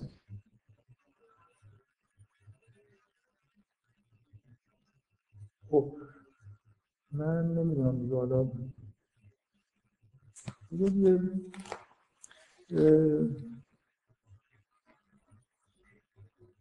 در مورد تصویر سازی اینا دیگه نمی‌خوام. بیشتر صحبت بکنم. در مورد داستان یوسف فکر می‌کنم جلسه آینده قرار در مورد داستان یوسف صحبت بکنم. قرار شما خونده باشید. من یکی دو تا چیز می‌خوام بگم و داستان یوسف این مرور بکنم. سری شوخی نمی‌کردم می‌گفتم مثلا سوال می‌خوام بکنم. خب با یه قصد با یه قصدی در واقع داستان می‌خونید با یه قصد خاصی بکنید. بذار من همینجوری چند تا آیه نوشتم. بگم خیلی چیز نیست. تو سیر بحث نیست. ولی بد نیست. که چون مربوط به روایت میشه یه, جایی که همینجوری به نظرم جالب. گاهی مثلا یه چیز تازه بهش توجه کردم دوست دارم زود بگم. حالا واقعا دلیل خاصی نداره. اینکه اینجا من می‌خوام یه جایی رو تو سوره عنکبوت بهتون نشون بدم که داستان حضرت ابراهیم داره تموم میشه. حضرت ابراهیم اومده حرفاشو زده همه جواب دادن مثلا کسی بهش ایمان نیاورد و یه کوتاه نیست. چندین چند آیه است که بیشتر در واقع تاکید روی حرفای خود از ابراهیم که مردم رو دعوت به توحید می‌کنه. بعد این آیه میاد. میگه فآمن له لوط. از بین مردم لوط به ابراهیم ایمان آورد. و قال اینی مهاجرون الی رب. گفت گفت من به سمت پروردگار خودم مهاجرت می‌کنم. مهاجرت می‌کنه انه هو العزیز الحکیم. لوط ایمان آورد گفت من به سمت پروردگار خودم میرم و انه هو العزیز الحکیم. و وهبنا له این یه وسط داستان ابراهیم داستان دعوت های خودش کرد. هیچ ایمان نیاورد لوط بهش ایمان آورد. گفت انی مهاجرون الی رب. خب؟ بعد ادامه داستان ابراهیم ادامه پیدا می‌کنه با یه آیه نسبتا دو خط مثلا. میگه و وهبنا له اسحاق و یعقوب. میگه بهش اسحاق و یعقوب دادیم. و جعلنا فی ذریت نبوت و در ذریش نبوت قرار دادیم. و کتاب و کتاب. و آتیناه اجره فی دنیا و در دنیا اجرش بهش دادیم. و انه فی الاخرته لمن الصالحین و در آخرت هم به صالحین. تموم شد دیگه. همش تا یه یه جمله تا تهش گفت. دنیا اجرش دادیم در آخرت هم به صالحین حالا شما چی تو ذهنتونه؟ از داستان تموم شد مثلا. اومد ابراهیم دعوت کرد و لوط بهش ایمان آورد گفت انی مهاجر ربی. بعد در یه جمله کل زندگی از ابراهیمی که بهش فرزندانی داده شده نبوت در خاندانش قرار داده شده و در دنیا هم اجرش دادیم تو آخرت هم به صالحین هر, کسی الان به اینجا برسه این قطع ناگهانی داستان ابراهیم تنها چیزی که آدم براش میمونه که لوط چی شد دیگه؟ وسط این داستان لوط اومد گفت من می‌خوام این مهاجر رو مثل شما یه نفر رو دیدید وسط داستان اومد گفت من می‌خوام برم پیش خدا. همینجوری بعدم داستان ابراهیم یه دفعه تموم میشه. همه منتظر اینن که خب تنها چیزی که میمونه اینه که این لوط این وسط چی شد؟ اومد ایمان آورد. دقیقاً من می‌خوام بگم جاییه که می‌خواد داستان ابراهیم رو به لوط وصل بکنه دیگه. اینجوری نیست که داستان ابراهیم تموم بکنه بره سراغ لوط. یه جمله فقط لوط انگار معرفی میشه و میره. شما لوط در واقع می‌بینید که داره میره. میره یه جایی که احتمالاً برمیگرده دیگه. مهاجرت می‌کنه به سمت پروردگارش بعد داستان در یه جمله تقریبا داستان ابراهیم تا تهش حتی تا آخرت ابراهیم تموم میشه. و تنها چیزی که از داستان ابراهیم میمونه اینجا یه نفر بود که رفت چی شد؟ آیه بعد با واو شروع میشه. میگه و لوتن مثل اینکه آدم میگه و حالا اون لوت. بریم سراغ این. از قال لقومه. وقتی که به قوم خودش گفت بعد داستان لوت شروع میشه. اینکه این آوردن یه دونه آیه قبل از پایان آیه پایانی یه جوری این داستانا رو داره به هم دیگه به طور خیلی خوبی لینک در واقع ایجاد می‌کنه. یعنی وقتی داستان ابراهیم تموم میشه شما منتظرید که ببینید لوط چی شد و داستان لوط از اونجا شروع میشه که از جایی که برگشته مهاجرتش رو کرد حالا برگشته رسالت گرفته و اومده داره به قوم خودش با قوم خودش صحبت می‌کنه.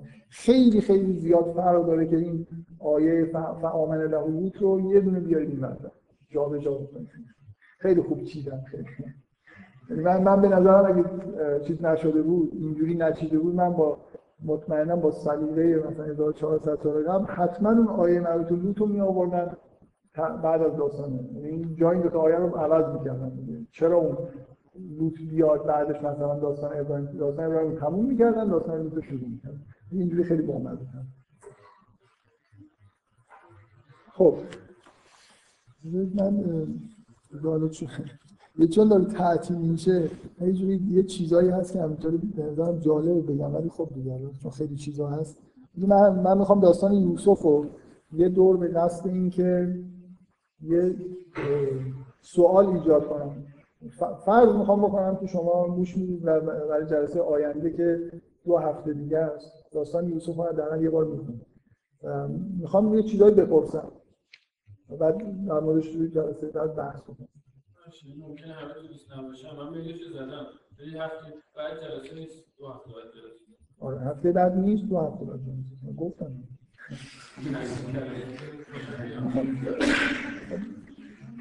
بعد این چیزی سوالایی که دارم می‌پرسم یه بخشی شده یه داستانی داره. وجود چند سال قبل؟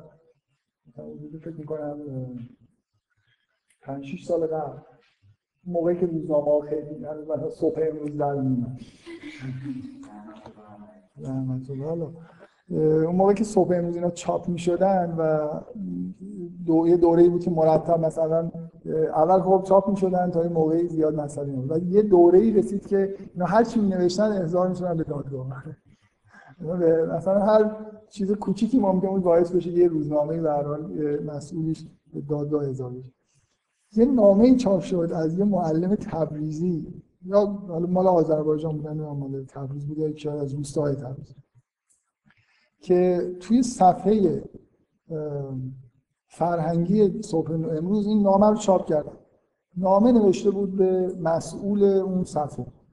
که من داشتم توی مدرسه ابتدایی درس می‌دادم و داستان یوسف رو گفتم و یکی از بچه های کلاس بچه کلاس ابتدایی سوالی از من پرسیده.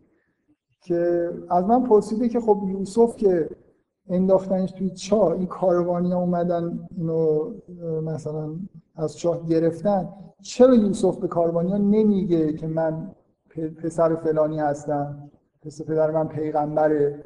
از کاروانی ها نمی‌خواد که اینو برگردونن پیش پدرش. همینطور با این کاروان به راحتی میره. میگه که من بعضی این سوالو پرسید یه چیزی نوشته بود فکر کنم که یه چیزی جوابش دادم ولی خودم قانع نشدم. بعد که اومدم خونه خیلی فکر کردم. یه عالم سوال به ذهنم رسید. بعد چند تا سوالا رو پرسیده بود. من می‌خوام یه خودم مرور کنم. از سوالا رو یارو به اضافه سوال دیگه بگم. این به دلیل چاپ شدن این نامه که به نظر توهین آمیز می اومد مسئول اون سفر رو زندانیش کردم بعد, بعد مدتی طول کشید تا خلاصه از زندان آزاد شد. و در حال من, من می‌خوام در واقع این نکته این ماجرا این بود که به دلیل سوالی بچه که بچه کوچولو با که خب یوسف چرا این حرف نمی‌زنه این اتفاق افتاد. حالا من می‌خوام این داستان خیلی مختصر مرور بکنم. خیلی جاش من سوال وجود داره. سوالا رو بپرسم که اگه کسی می‌خونه یه جوری ذهنش جهتدار شده باشه که ببینید سوالا رو مثلا می‌تونی جواب بده از خود همین داستانی که می‌خونه جواب سوالا رو می‌فهمی یا همه سوال من تمام سوالایی که می‌خوام بپرسم و همه چیزایی که جلسه قبل در مورد این داستان می‌خوایم بگیم اینا همه در حد فهمیدن این داستان به عنوان روایت است تعابیر عرفانی و تفسیری و این چیزا اصلا من کار من می‌خوام یه داستانه ببین مثل کتاب داستان. به خودت اصلا می‌فهمی تو این داستان چه اتفاقی داره میفته یا نه. در این حد می‌خوام فقط داستان یوسف به عنوان یه روایت.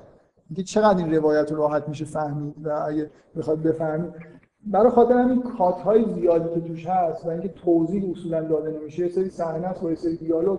خیلی جاش ممکنه این مشهوراتی وجود داشته باشه مثل همین سوالی که در واقع پرسید بدون از, از خیلی مختصر ممکن می‌خوام بگم که داستان در واقع چی هست و کسی هیچی نمی‌دونه سوال بپرسن داستان شروع میشه با اینکه یوسف یه خوابی می‌بینه و برای پدرش نقل می‌کنه. پدرش ازش می‌خواد که به برادرای خودش این خواب رو نگه برای خاطر اینکه ممکنه بر علیهش توطئه بکنه.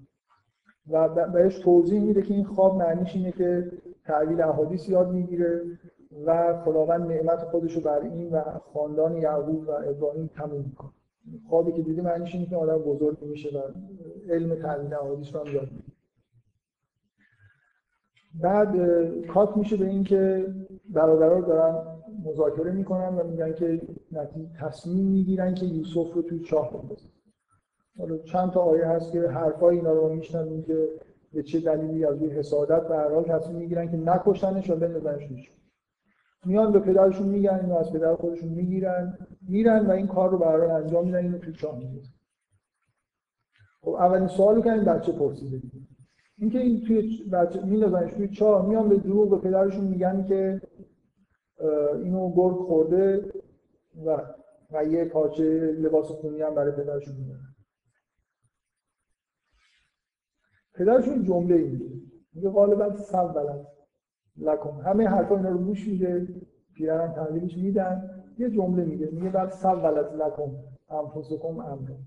یه چیزی رو نفستون در نظرتون جلوه داره و صبرون جمیل صبر زیباست. والله والله المستعان علی ما تصفون خدا کمک می‌کنه در این چیزی که شما دارید بحث می‌کنید. مثلا یوسف هر حداقل نیست دیگه. یه سوال این که یعنی چی؟ یعقوب میگه غالبا سولت لکم انفسکم امرا. یعنی اینکه می‌فهمین دارن دروغ می‌زنن آره. یه سوال. جوابش میده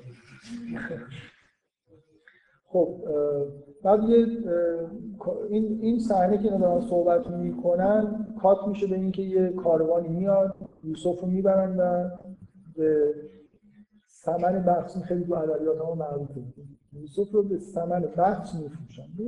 بهای اندکی میفروشن. و کانو فیه من از تاکید می‌کنه که کانو فیه من از ظاهری. اصلا خوشش نمیومد برای همین کانو فیه من از ظاهری یعنی اینکه نسبت بهش بیمه بودن. به نظرشون ارزشی نداشت و به نظر خودشون به قیمت فروختن. مثلا ثمن بخش هم اینجوری نبود که بدونن گرون تر میشه فروخت. خوششون نیومده. خب سوال اینه که چرا به ثمن بخش؟ سوال بعد چرا به ثمن بخش؟ آه خب حالا مثلا شما یه روایتی یا داستانی وجود داره که میگن که برادرها فروختن. حالا کی فروخته؟ بذار اینم اینم میگن که خب میگن که بذار بذار اینم اضافه هر چی هر چی سوال اضافه تر بشه بهتره. اینکه کی اینو میفروشه و این اشاره به کیه؟ به کار کاروانی ها میفروشن.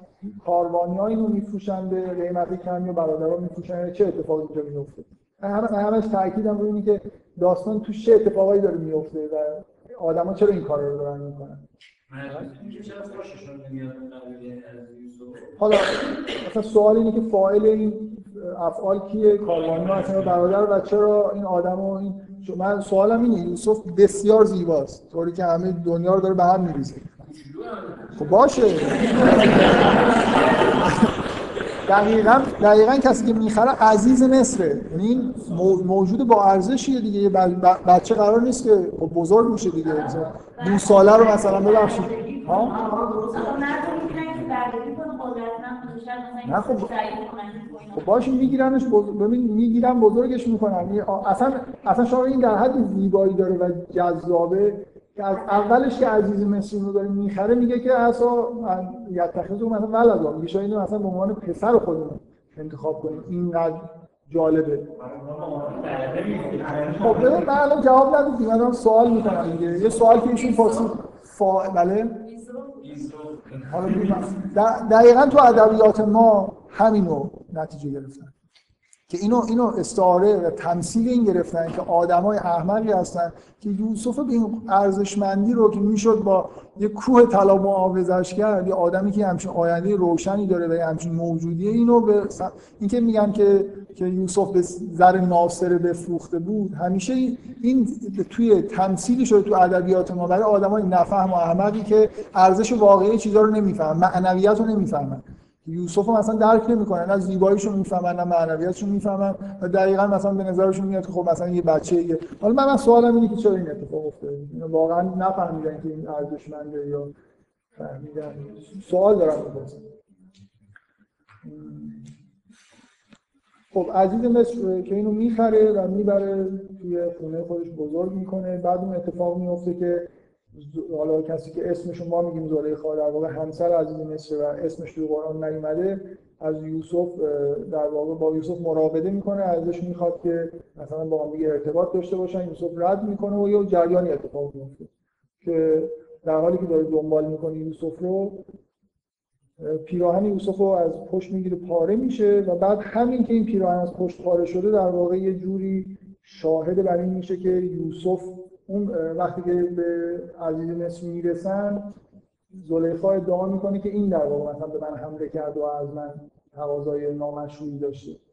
و بعدا یه آدم میاد و این راه رو برای معلوم شدنش در واقع تعیین می‌کنه که اگر پیراهن از جلو پاره شده خب خود یوسف پاره کرده یا از پشت پاره شده اون یعنی داستانی که یوسف تعریف می‌کنه که چی شده نتیجهش اینه که باید پیراهنش از پشت نفر گرفته باشه پاره کرده باشه.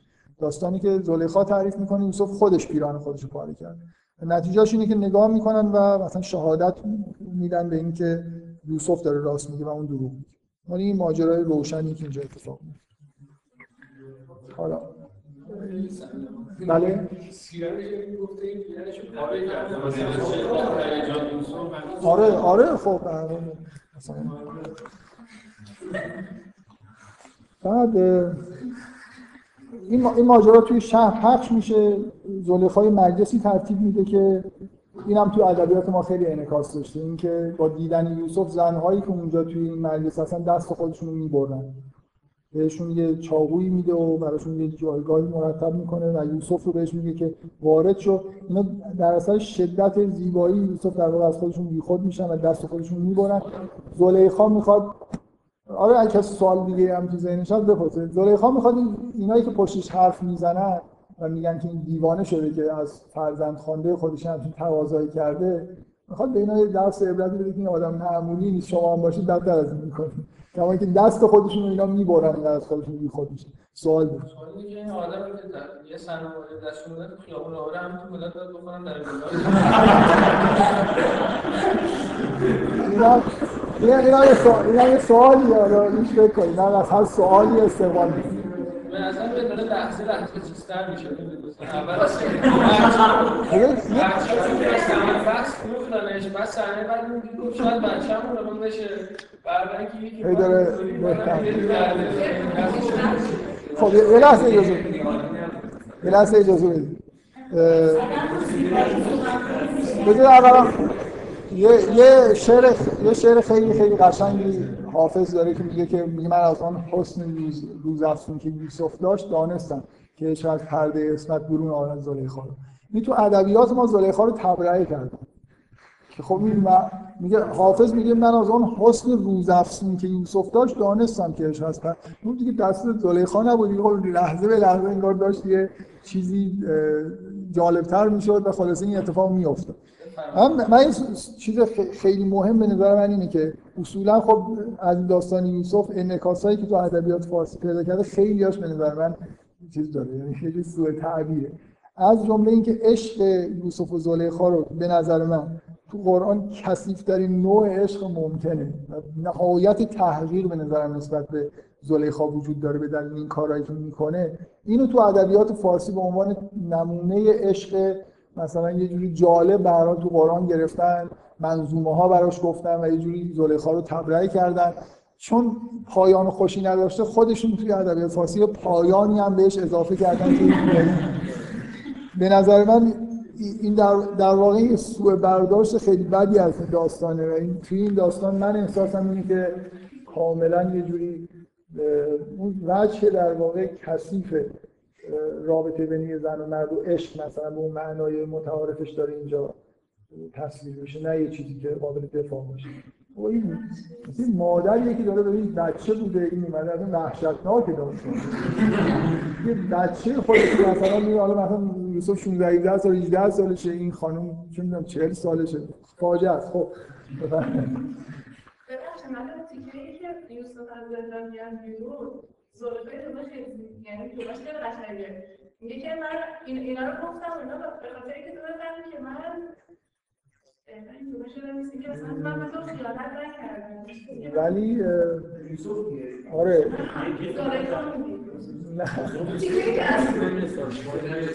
اصلا به- این این یه سوال سوال این که اون جمله رو کی میگه یوسف یا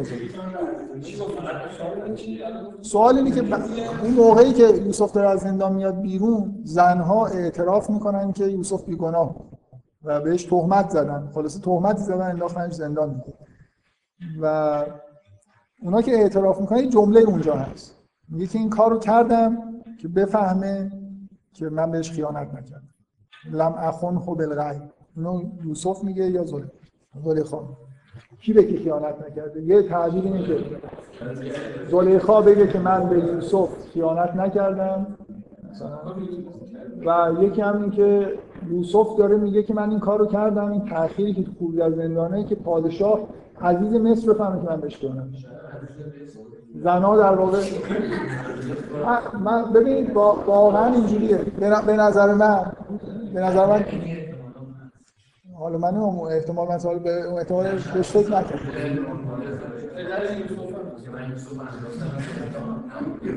خب حالا هر, هر چیزی که هر چیزی هر سوالی که هر سوالی که بپرسید قابل چیزه قابل مطرح کردن. ایشون در حد اینکه اون جمله ممکنه کی گفته؟ سوال می‌کنه اون جمله رو کی گفته؟ حالا رفتی به این جایی که من دارم تعریف می‌کنم نداره واقعا چون دیالوگا فاعلشون مشخص نمیشه. صحنه ها خیلی در واقع ناگهانی ممکنه به هم قطع بشن. مرتب از این سوالا در واقع پیش میاد. به نظر من فهمیدن اینکه چی اتفاقی داره میفته و فهمیدن کل داستان داره تاثیر من حالا خلاصه به اینجا می‌رسه که یوسف میره تو زندان. من ماجرای زندانشو دیگه خب یه چیزایی رو تعبیر می‌کنه و تا به جایی می‌رسه که پادشاه خواب می‌بینه خواب اون که تعبیر می‌کنه از زندان می‌خوان آزادش بکنن و نمیاد پیغام میفرسته که میگه بپرسید از اون زنها ما بالا نسبت قد تعن ایدیهن بپرسید این زنهایی که دستشون بردن اینا حالشون چطور بود؟ اینا چی میگن مثلا؟ می‌خواد یعنی حاضر نمیشه در حالی که هنوز تهمتی. ببین آزادش دارن می‌کنن برای اینکه فهمیدن دانشمند بزرگی ولی ازش رفع اتهام نشده. مثل اینکه شما یه نفر رو بفهمید که خیلی خیلی آدم قدرتمندی یا دانش داره بگه حالا اشکال نداره یه کاری هم کرده از یوسف حاضر نیست با- در حالی که تهمتی بهش زدن از زندان بیاد بیرون. میمونه میگه برید بپرسید ببینید اصلا این ماجرا چی بوده تا روشن بشه که واقعا این تقصیری داشته یا نه. زنها اعتراف می‌کنن که ما ما علیه یوسف میگن که ما هیچ بدی ازش ندیدیم و در واقع اعتراف می‌کنن که تقصیر خودشون بوده. و دقیقا به هم اتهام میره زندان. اتهام به همون آخه ادامه پیدا می‌کنه دیگه. اون جلسه ای که بعدم زلیخا می‌ذاره بر اساس اون جلسه و حالا اتفاقایی که در روزهای بعد از اون اتفاق خاص افتاده به یوسف تهمتی زده میشه که زندانی میشه. اینجوریه. داستان اینه. داستان نه به دلیل اینکه شک و شبهه در همون جایی یه مثلا یه چیز دیگه برای درست کنن که تو قرآن. به نظر میاد چیز دیگه ای براش درست می‌کنن برای اینکه زنهای دیگه هم توی کار دخیلن. چون وقتی که ازش می- میگه که بپرسید ببینید چی شده زنها هستن که میگن. میگن ما علم نه علیه یعنی فقط این ماجرا دو طرفه در اصل زلیخا نیست از این جمله اینجوری برمیاد که تهمت دوم مهم تأکید روی این نیست که حالا تهمت دوم چی بوده. حالا یه تهمتی بوده که مربوط به اون جلسه و اون زنها و اینا میشه. و یه جوری هم قبل از اینکه یوسف بره زندان اشاره می‌کنه به اینکه یه جوری می‌دونن که مقصر نیست. ولی یه افتضاحی بار اومده که ترجیح میدن که یوسف رو بفرستن زندان برای اینکه سر صدا بخوابه. مثل اینکه رسوایی بار اومده. یه آیه هست که اینو میگه. میگه بعد, میگه بعد از اینکه براشون معلوم شد که خبری نبوده ولی اینو فرستادن زندان. مهم اینه که یوسف از زندان در نمیاد تا این ماجرا روشن بشه. واقعا اگه گفتنش راحته. و فکر نمی‌کنم سیاه جای جای خیلی راحتی بوده و فکر نمی‌کنم یوسف ادا در می آورد. یعنی که واقعا روشن نمی‌شد نمیومد ترجیح می‌داد توی زندان سیاه شال بمونه تا اینکه بیاد. جزء مثلا. مقربان پادشاه بشه ولی تا آخر عمرش بهش بگن که مثلا این جوونی کارایی هم کرده. حاضر نیست اینجوری از زندان بیاد بیرون. اول میگه بپرسید ببینید که ماجرا چی. خب حالا پادشاه اینو به عنوان کسی که من می‌خوام تأکید میشه اینجا تأکید میشه دو بار. بعد از اینکه این اتفاق افتاد پادشاه که اینو پیش خودش میاره آخرین چیزی که بهش میگه میگه قال انک یوم لدینا مکین امین. میگه تو امروز پیش ما مکین و مکین یعنی کسی که مکنت داره کسی که دیگه حالا خیلی در واقع بله؟ الگانس بهش میگه الگانس مثلا یعنی به اوج قدرت رسید پادشاه میگه از از تخلص حل نفسی این جزء افراد نزدیک خودش داره قرار می‌گیره بعدا هم میگیم دیگه آدم بسیار قدرتمند میشه توی پادشاهی مصر. بعد از اینکه از زندان در میاد بلافاصله این دیالوگ هست که داره نه بله. بعد از تعبیر پادشاه از زندان در میاد. بعد از اینکه زنان شهادت میدن همه تهمت ها برطرف شده. همه هم می‌دونن آدم فوق العاده دانش مثلا فوق العاده داره و پادشاه هم خیلی ازش خوشش میاد. تاکید یه بار این کلمه مکین اینجا میاد. در ادامه از طرف خدا این حرف می‌زنه. میگه و کذالک مکن به یوسف فلان دیگه شکی براتون نمونه که یوسف به اینجا که رسیده دیگه نه بردست نه مشکلی داره از نظر مالی. به اندازه نزدیک به پادشاه رسید. اگه تا الان کسی این سوال از خودش نپرسیده که یوسف چرا بر نمیگرده پیش پدرش و یه پیغام نمیفرسته برای پدرش من زندم تو بیا اینجا من برم. خلاصه این پدری که اونجا هست اینم که از اون جدا شده. من می‌خوام بگم که کسی تا حالا فکر نکرده الان دیگه یوسف می‌تونه یه اسب سوار بشه یه نفر رو با اسب بفرسته و برو اونجا پدرمو بردار بیا. چرا یوسف این کار نمی‌کنه؟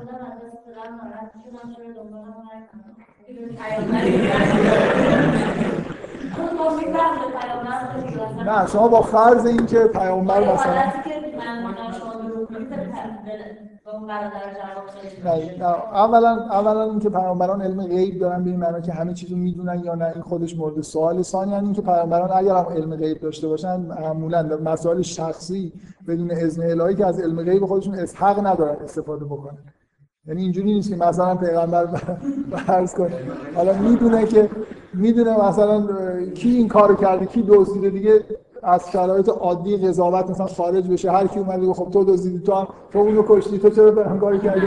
همیشه حتی اگر پی- حتی اگر کسی اعتقاد داشته باشه پیامبران علم غیب دارن به این معنی که همه درهای علوم همه چیزو می‌دونن.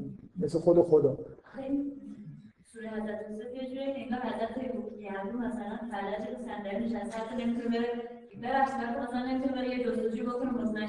خب ایشون داره اجازه بده. یه, یه سوال اینکه اینکه آیا واقعا از داستان یوسف برمیاد که یعقوب جستجو نکرده؟ شما میگی که اینجوری برمیاد دیگه من سوالم اینه که با یعقوب چیکار کرده؟ در این مورد جستجو کرده نکرده؟ هیچ کدوم اینا به دلیل این کات هایی که می‌خوره سوالای زیادیه به نظر من به نظر من نکات اصلی داستان یوسف اصلا اگه یه سری از این سوالا رو جواب ندید اصلا نمی‌فهمید این داستان چه اتفاقی داره میفته الان این سوال خیلی مهمه دیگه. یوسف دیگه الان دیگه چرا بر نمیگرده؟ چرا یه پیغام برای پدرش نمیفرسته؟ قهر کردن. چی موضوع؟ خیلی مسئله مهمه. بذارید بحثا رو جلسه آینده بود من فقط مقدمه میگم که اگه داستان یه خودی با دقت بخونید سعی کنید بفهمید چه اتفاقی داره اینجا میفته یوسف چی کار می‌کنه یعقوب داره چی کار می‌کنه خب بعد کات می‌خوره به اینکه برادر یوسف میاد. چرا یوسف خودش معرفی نمی‌کنه؟ اصلا این از این جواب یوسف چیکار داره می‌کنه؟ این بازی ها چیه در خودش معرفی نمی‌کنه. من داستان دیگه همینجوری. به طور شهودی تعریف کنم. برادرها رو می‌بینه خودش معرفی نمی‌کنه. میگه برید اون برادر کوچیک رو بیارید. ولی چون برادر کوچیک چیکار برادر کوچیک رو میارن. با یه ترفند عظیمی که خدا هم تعریف می‌کنه میگه و کذالک کدنال یوسف. یعنی اصلا کار بسیار سختی بود. برای خاطر اینکه میگه در میگه در چیز؟ میگه در قوانین مصر. اصلا هیچ راهی نبود برای اینکه این برادر رو یوسف بگیره. به عنوان برده. یوسف ظاهرا می‌خواد برادرها رو بگیره پیش خودش اینا رو بفرسته و برادر رو پیش خودش نگه داره. برای این خواسته که برادر رو بیارم برادر رو که اصلا هیچ چیزی تو میگه تو قانون دقیقا این تو قرآن اومده. تو قانون مصر هیچ راهی برای این کار نبود که همچین کاری بکنه. مثلا کسی رو به عنوان دزدی مثلا برده بگیره. کاری که یوسف می‌کنه این اول در واقع این تهمت دزدی رو به این می‌زنه. تو اون جلسه ای که الان یه قسمتش خوندم که اینا دارن بحث می‌کنن که ما ندزدیدیم و فلان و اینا یوسف میگه که اگر ازشون می‌پرسه که اگر توی توی باره که از شما پیدا شد چی؟ اونا قانونشون میگن هر تو بار هر کی پیدا شد اونو به عنوان برده بهتون میگه. و کار درست میشه. یعنی, یعنی اونا این جرم در واقع این محاکی چیز رو تعیین می‌کنن بنا به قانون خودشون نه قانون مصر. تو قانون مصر تاکید میشه که هیچ خیلی کلک خاصی می‌زنه خیلی زحمت می‌کشه که یه جوری این برادرها رو از اونها جدا کنه. چرا داره این کار رو می‌کنه؟ هیچ هیچ توضیح تو قرآن نیست. یعنی فقط شما این داستان رو دارید میشنوید که این کارا رو یوسف داره می‌کنه این حرفا رو می‌زنه باید بفهمید که یوسف داره چیکار می‌کنه. یوسف چیکار داره می‌کنه؟ اینا میرن آره من دیگه قسمت هایی که خیلی مهم اینا میرن پیش پدرشون دوباره برمیگردن. تو این دفعه آخری که برمیگردن یوسف خوش معرفی می‌کنه.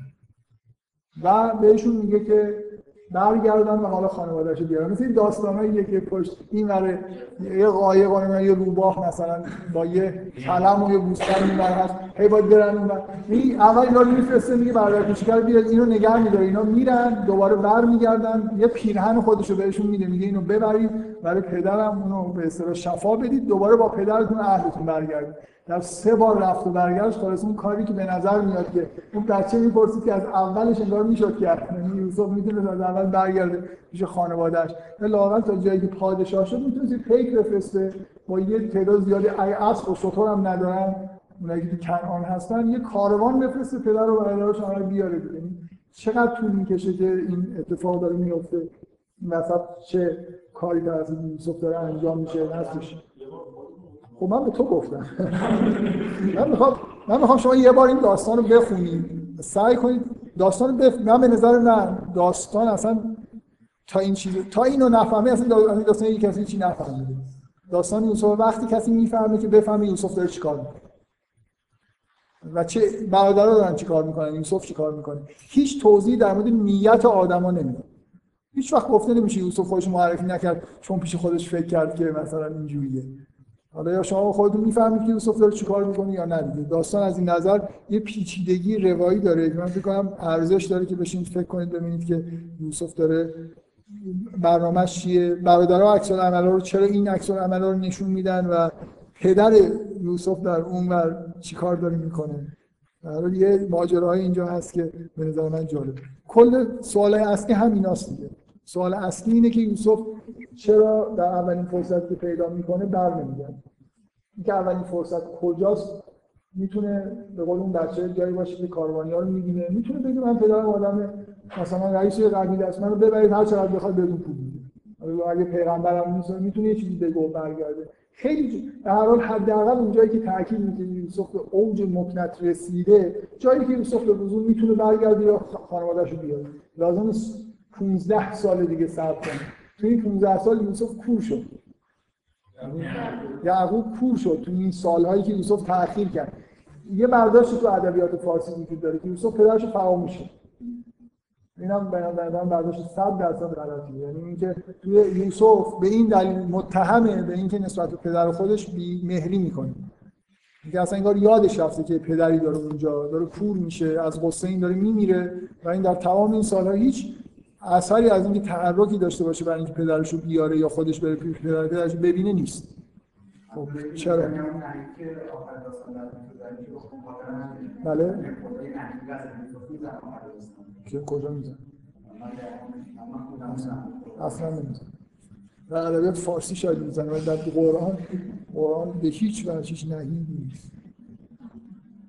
داستان به خوبی و خوشی تمام یعنی با یوسف تعبیر رویای خودش رو می‌فهمه و دعا دعای بسیار زیبایی آخرش هست که از خدا تشکر می‌کنه که اتفاق اینجوری افتاد و این به این همچین جایی رسید و اون رویاش هم تعبیر شد. همه چیز خیلی خوب خوشتمه تو ادبیات فارسی نسبت به یوسف یه چیزی وجود داره. الا یوسف مصری که کرد از سلطنت مغرور. میگن مغرور شد که سلطنت دست آورد. پدر را باز پرس آخر. کجا شد مهر فرزندی؟ از قول یعقوب دارن میگن که تو رفتی اینجا سلطنت مثلا به دست آوردی اصلا بی خیال همه چی نشستی اونجا. و یعقوب نداره مثلا زرج می‌کشه به یاد یوسفه و گریه می‌کنه تو فارسیه. گریه کردن یعقوب. نه تو قرآن هست که چشمش میشه. آه و به هر حال چیز دیگه. که یوسف که یعقوب بسیار بسیار محزونه حالا گریه می‌کنه یا نمی‌کنه دلیلش نیستش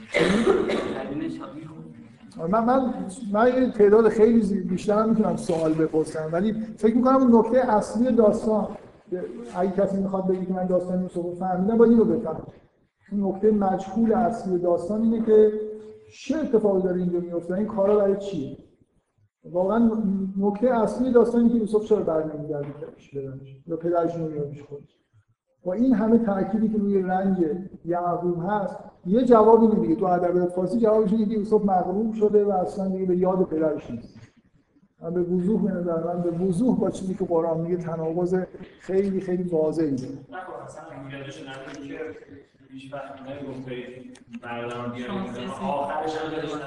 من سوال خب بعد من خیلی چیزای دیگه هم میشه پرسید. همون کسی که اون مقاله رو نوشته بود معلم تبریزی چیزایی پرسیده بود به غیر از اینکه یوسف چرا بر نمیگرده تو اکثر سوالاش خیلی چیز نبود. خیلی سوالای جالبی نبود. ولی و در این حال بعضی از سوالای جالب مثل اینکه اصلا نپرسیده بود که یوسف چرا خودش معرفی نمی‌کنه. این روند رفت و برگشت این برادرها جالبه دیگه.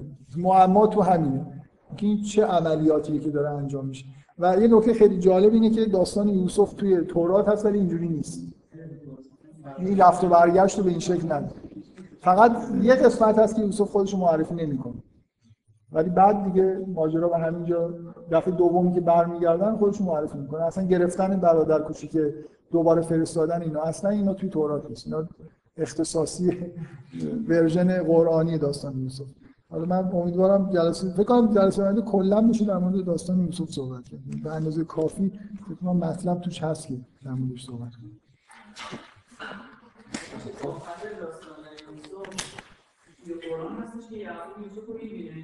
آره آره. آره. پدر, ما... پدر و مادر خودش میاره پیش خودش. همه اهل برادرها رو همراه با تمام اون در خاندان اون قبیله رو یعنی پدر مادر خودش برادرها و خانواده های خودش رو از کنان میاره مصر و این آیه تو قرآن هست که پدر و مادر خودش رو بالای عرش می‌بره اونا برش سجده می‌کنن و بعد میگه که حاضر تعبیر رویای من قبل میگه اینکه اینا دارن الان این تعبیر همون رویاییه که در بچگی دیدم و آخر داستان اینه. پدر مادر خودش رو از کار آورده پیش خودش به اضافه برادرها و خانواده برادر خیلی خیلی جا سوال ما خوشی داره پدر مادرش اون رویایی که می‌بینه ما خوشی پدر مادرش اصلا 11 تا ستاره 11 تا برادر چی؟ اینو اینو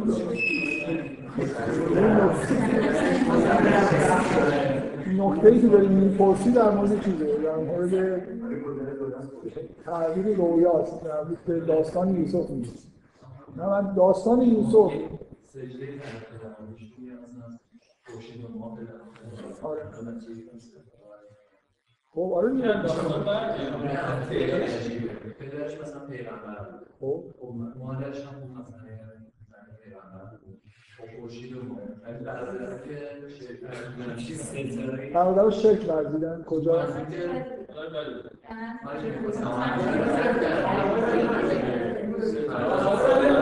یه سوال برادر- برادرها تو این داستان آدمای بدی هستن. چقدر چقدر بدن؟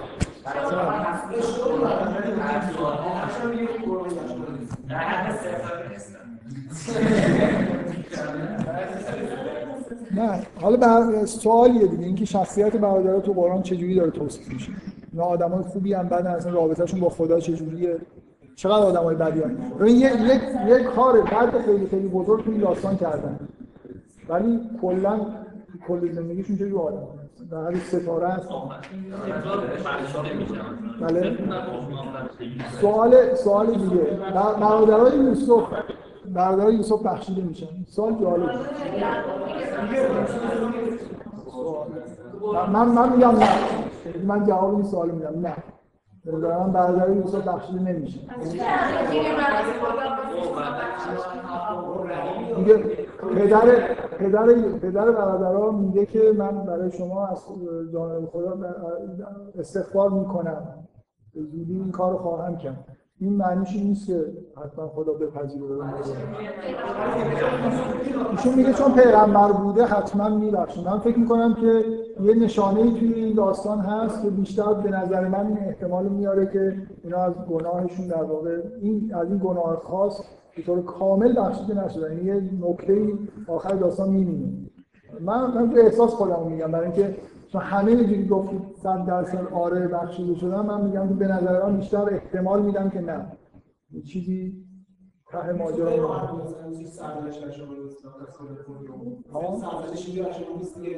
خب باشه باشه این هیچ ربطی به این نداره که اینا به طور کامل از گناه خودشون در واقع بتونن موفق بشن که توبه کنن و به طور کامل اینو از گذشته خودشون پاک کنن.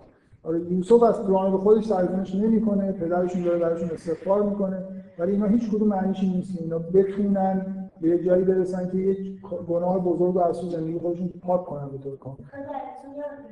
اصلا اونجایی که بعد من چیکار کنم میشه پدر برن. این نشون که این در این سال‌ها خیلی عذاب وجدان اینو داشتن. اذیتشون کردن. اذیتشون کرده حالا حالا من نمی‌دونم ولی. من از من, من نظر خودم رو گفتم. به نظر به نظر من یه نشانه در این سوره هست که به نظر میاد که اونطوری که باید و شاید اینا موفق به توبه نمیشن. من اینطور فکر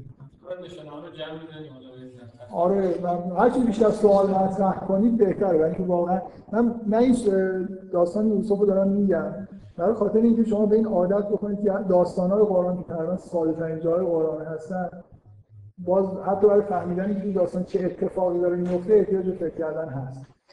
برای آدمایی که مثلا یه جوری از بعضی از آیه های قرآن مبین بودن می‌خوان نتیجه بگیرن که قرآن متن ساده ایه یعنی هر کی بخونه می‌فهمه.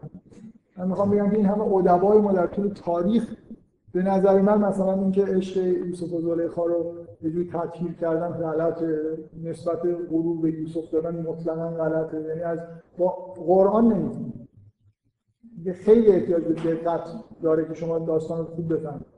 حتی در حد فهمیدن اینکه تو داستان نه این تعبیرها و نمی‌دونم چیزاشو کار ندارن. تعبیر عرفانی مثلا می‌کنن. خب اونا جای خودش. نکته های تفسیری به اصطلاح میگن. در حد اینکه آدم بفهمه که تو داستان چه اتفاقی داره میفته و این آدما هدفشون از این کارایی که دارن می‌کنن چی؟ در همین حد به نظر من داستان یوسف داستان پیچیده ای با توجه به سبک روایت که اصولا توضیحی در مورد اینکه آدما چیکار دارن می‌کنن نمیده و شما باید همه چیز رو کشف کنید.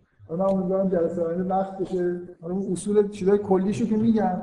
حالا هر چقدر سوال بیشتر اگه شما هم سوالای دیگه ای به ذهنتون می‌رسه می‌تونید جلسه آینده بپرسید. من فکر کنم یه جوری با کنجکاوی داستانو بخونید خیلی سوالای دیگه هم ممکنه بزنید. من کلا من جالب بود که اون وقت که پادشاه من هست یوسف می‌پرسه که حالا چیکار کنم میگه من می‌خوام خزانه دار برای چی خزانه کردم که دوست داره اینکه یوسف بعد اینکه پادشاه میگه که تو جلو مثلا مقربان من هستی بلا فاصله نم می‌ذاره نه برمیداره میگه که اجعلنی علی خزائن الارض. میگه منو بر خزائن این ارض یعنی شغل خودش رو از پادشاه می‌خواد. میگه منو این کارو کن. خزانه ها رو بده چه مثلا میگه که برای من عجیبه مثلا برای که حالا تازه از سیاه چهار در نرش اومده اینجا. شغل خودش هم داره تعیین مثلا یوسف می‌تونه بگه که خب حالا اتهامات برطرف شده و اینا خونه و یه زندگی بهش بدن بره زندگیشو بکنه مقام از رسما از پادشاه مقام می‌خواد مثلا ایشون میگه که اگه حدیث مسیح بود رو ول میکن بده.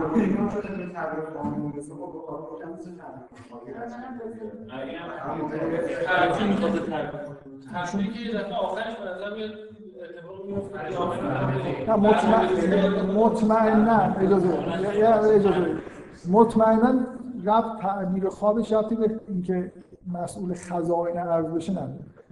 خوابش اینه که این مقام بالایی می‌رسه. مخصوصا نظر علمی. و و اینکه یه لحظه همه این این کنار اینکه اینکه این از تعبیر خوابش از اون تعبیر خوابی که در بچگی این در نمیاد که این باید مسئول خزائن ارز بشه. اولا. ثانیا اینکه مثلا اینکه چرا تقاضا می‌کنه. فرض کنید من یه خوابی دیدم که معنیش اینه که قرار مثلا فرض کنید مسئول خزائن ارز بشم خب میشم دیگه. نه که غلطه. اولش این پدر میگه به داشت نگو. چون ممکنه کار کنم. بعدا به قرارش هر خوابی هم حتما تحریف بشه. یعنی نه نه یعنی که میگه اونا ممکنه به حاله توطئه کنن. اصلا رفتی به.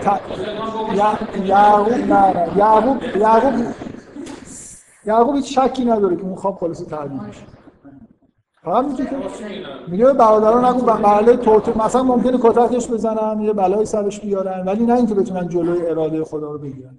تعبیر خواب یعنی یعقوب تعبیر یعقوب خواب رو اینجوری تعبیر می‌کنه که اینطوری میشه. خداوند اراده کرده که تو رو اینطوری بکن. آره. از طرف خدا و یتم و نعمته و علیک و خداوند. و ببین اصلا به هر حال اصلا سوال سوال همین چیز دیگه است. اینکه چرا با کی مثلا یه حالت پررویی داره. رسیده یه جایی و داره مقام خاصی رو از پادشاه طلب می‌کنه.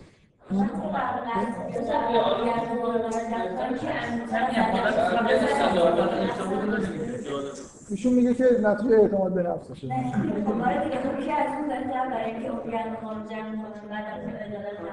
به نظر من. کی از یوسف بهتر برای این کار؟ یوسف خودش می‌دونه اصلا بهتر مثلا مثل این حضرت علی چقدر از خودش تعریف می‌کنه که من مثلا سلومی قبل ان تفقدون وقتی که وقتی این آدم مناسب ترین آدم برای این کاره خب میگه. میگه من و حالا اهداف دیگه هم ممکن داشته. ایشون سو- سوال ایشون سوال ایشون اینه که چرا خزائن رو می‌خواد کار دیگه ای مثلا؟ این سوال خوبیه. چرا خزائن چرا خزائن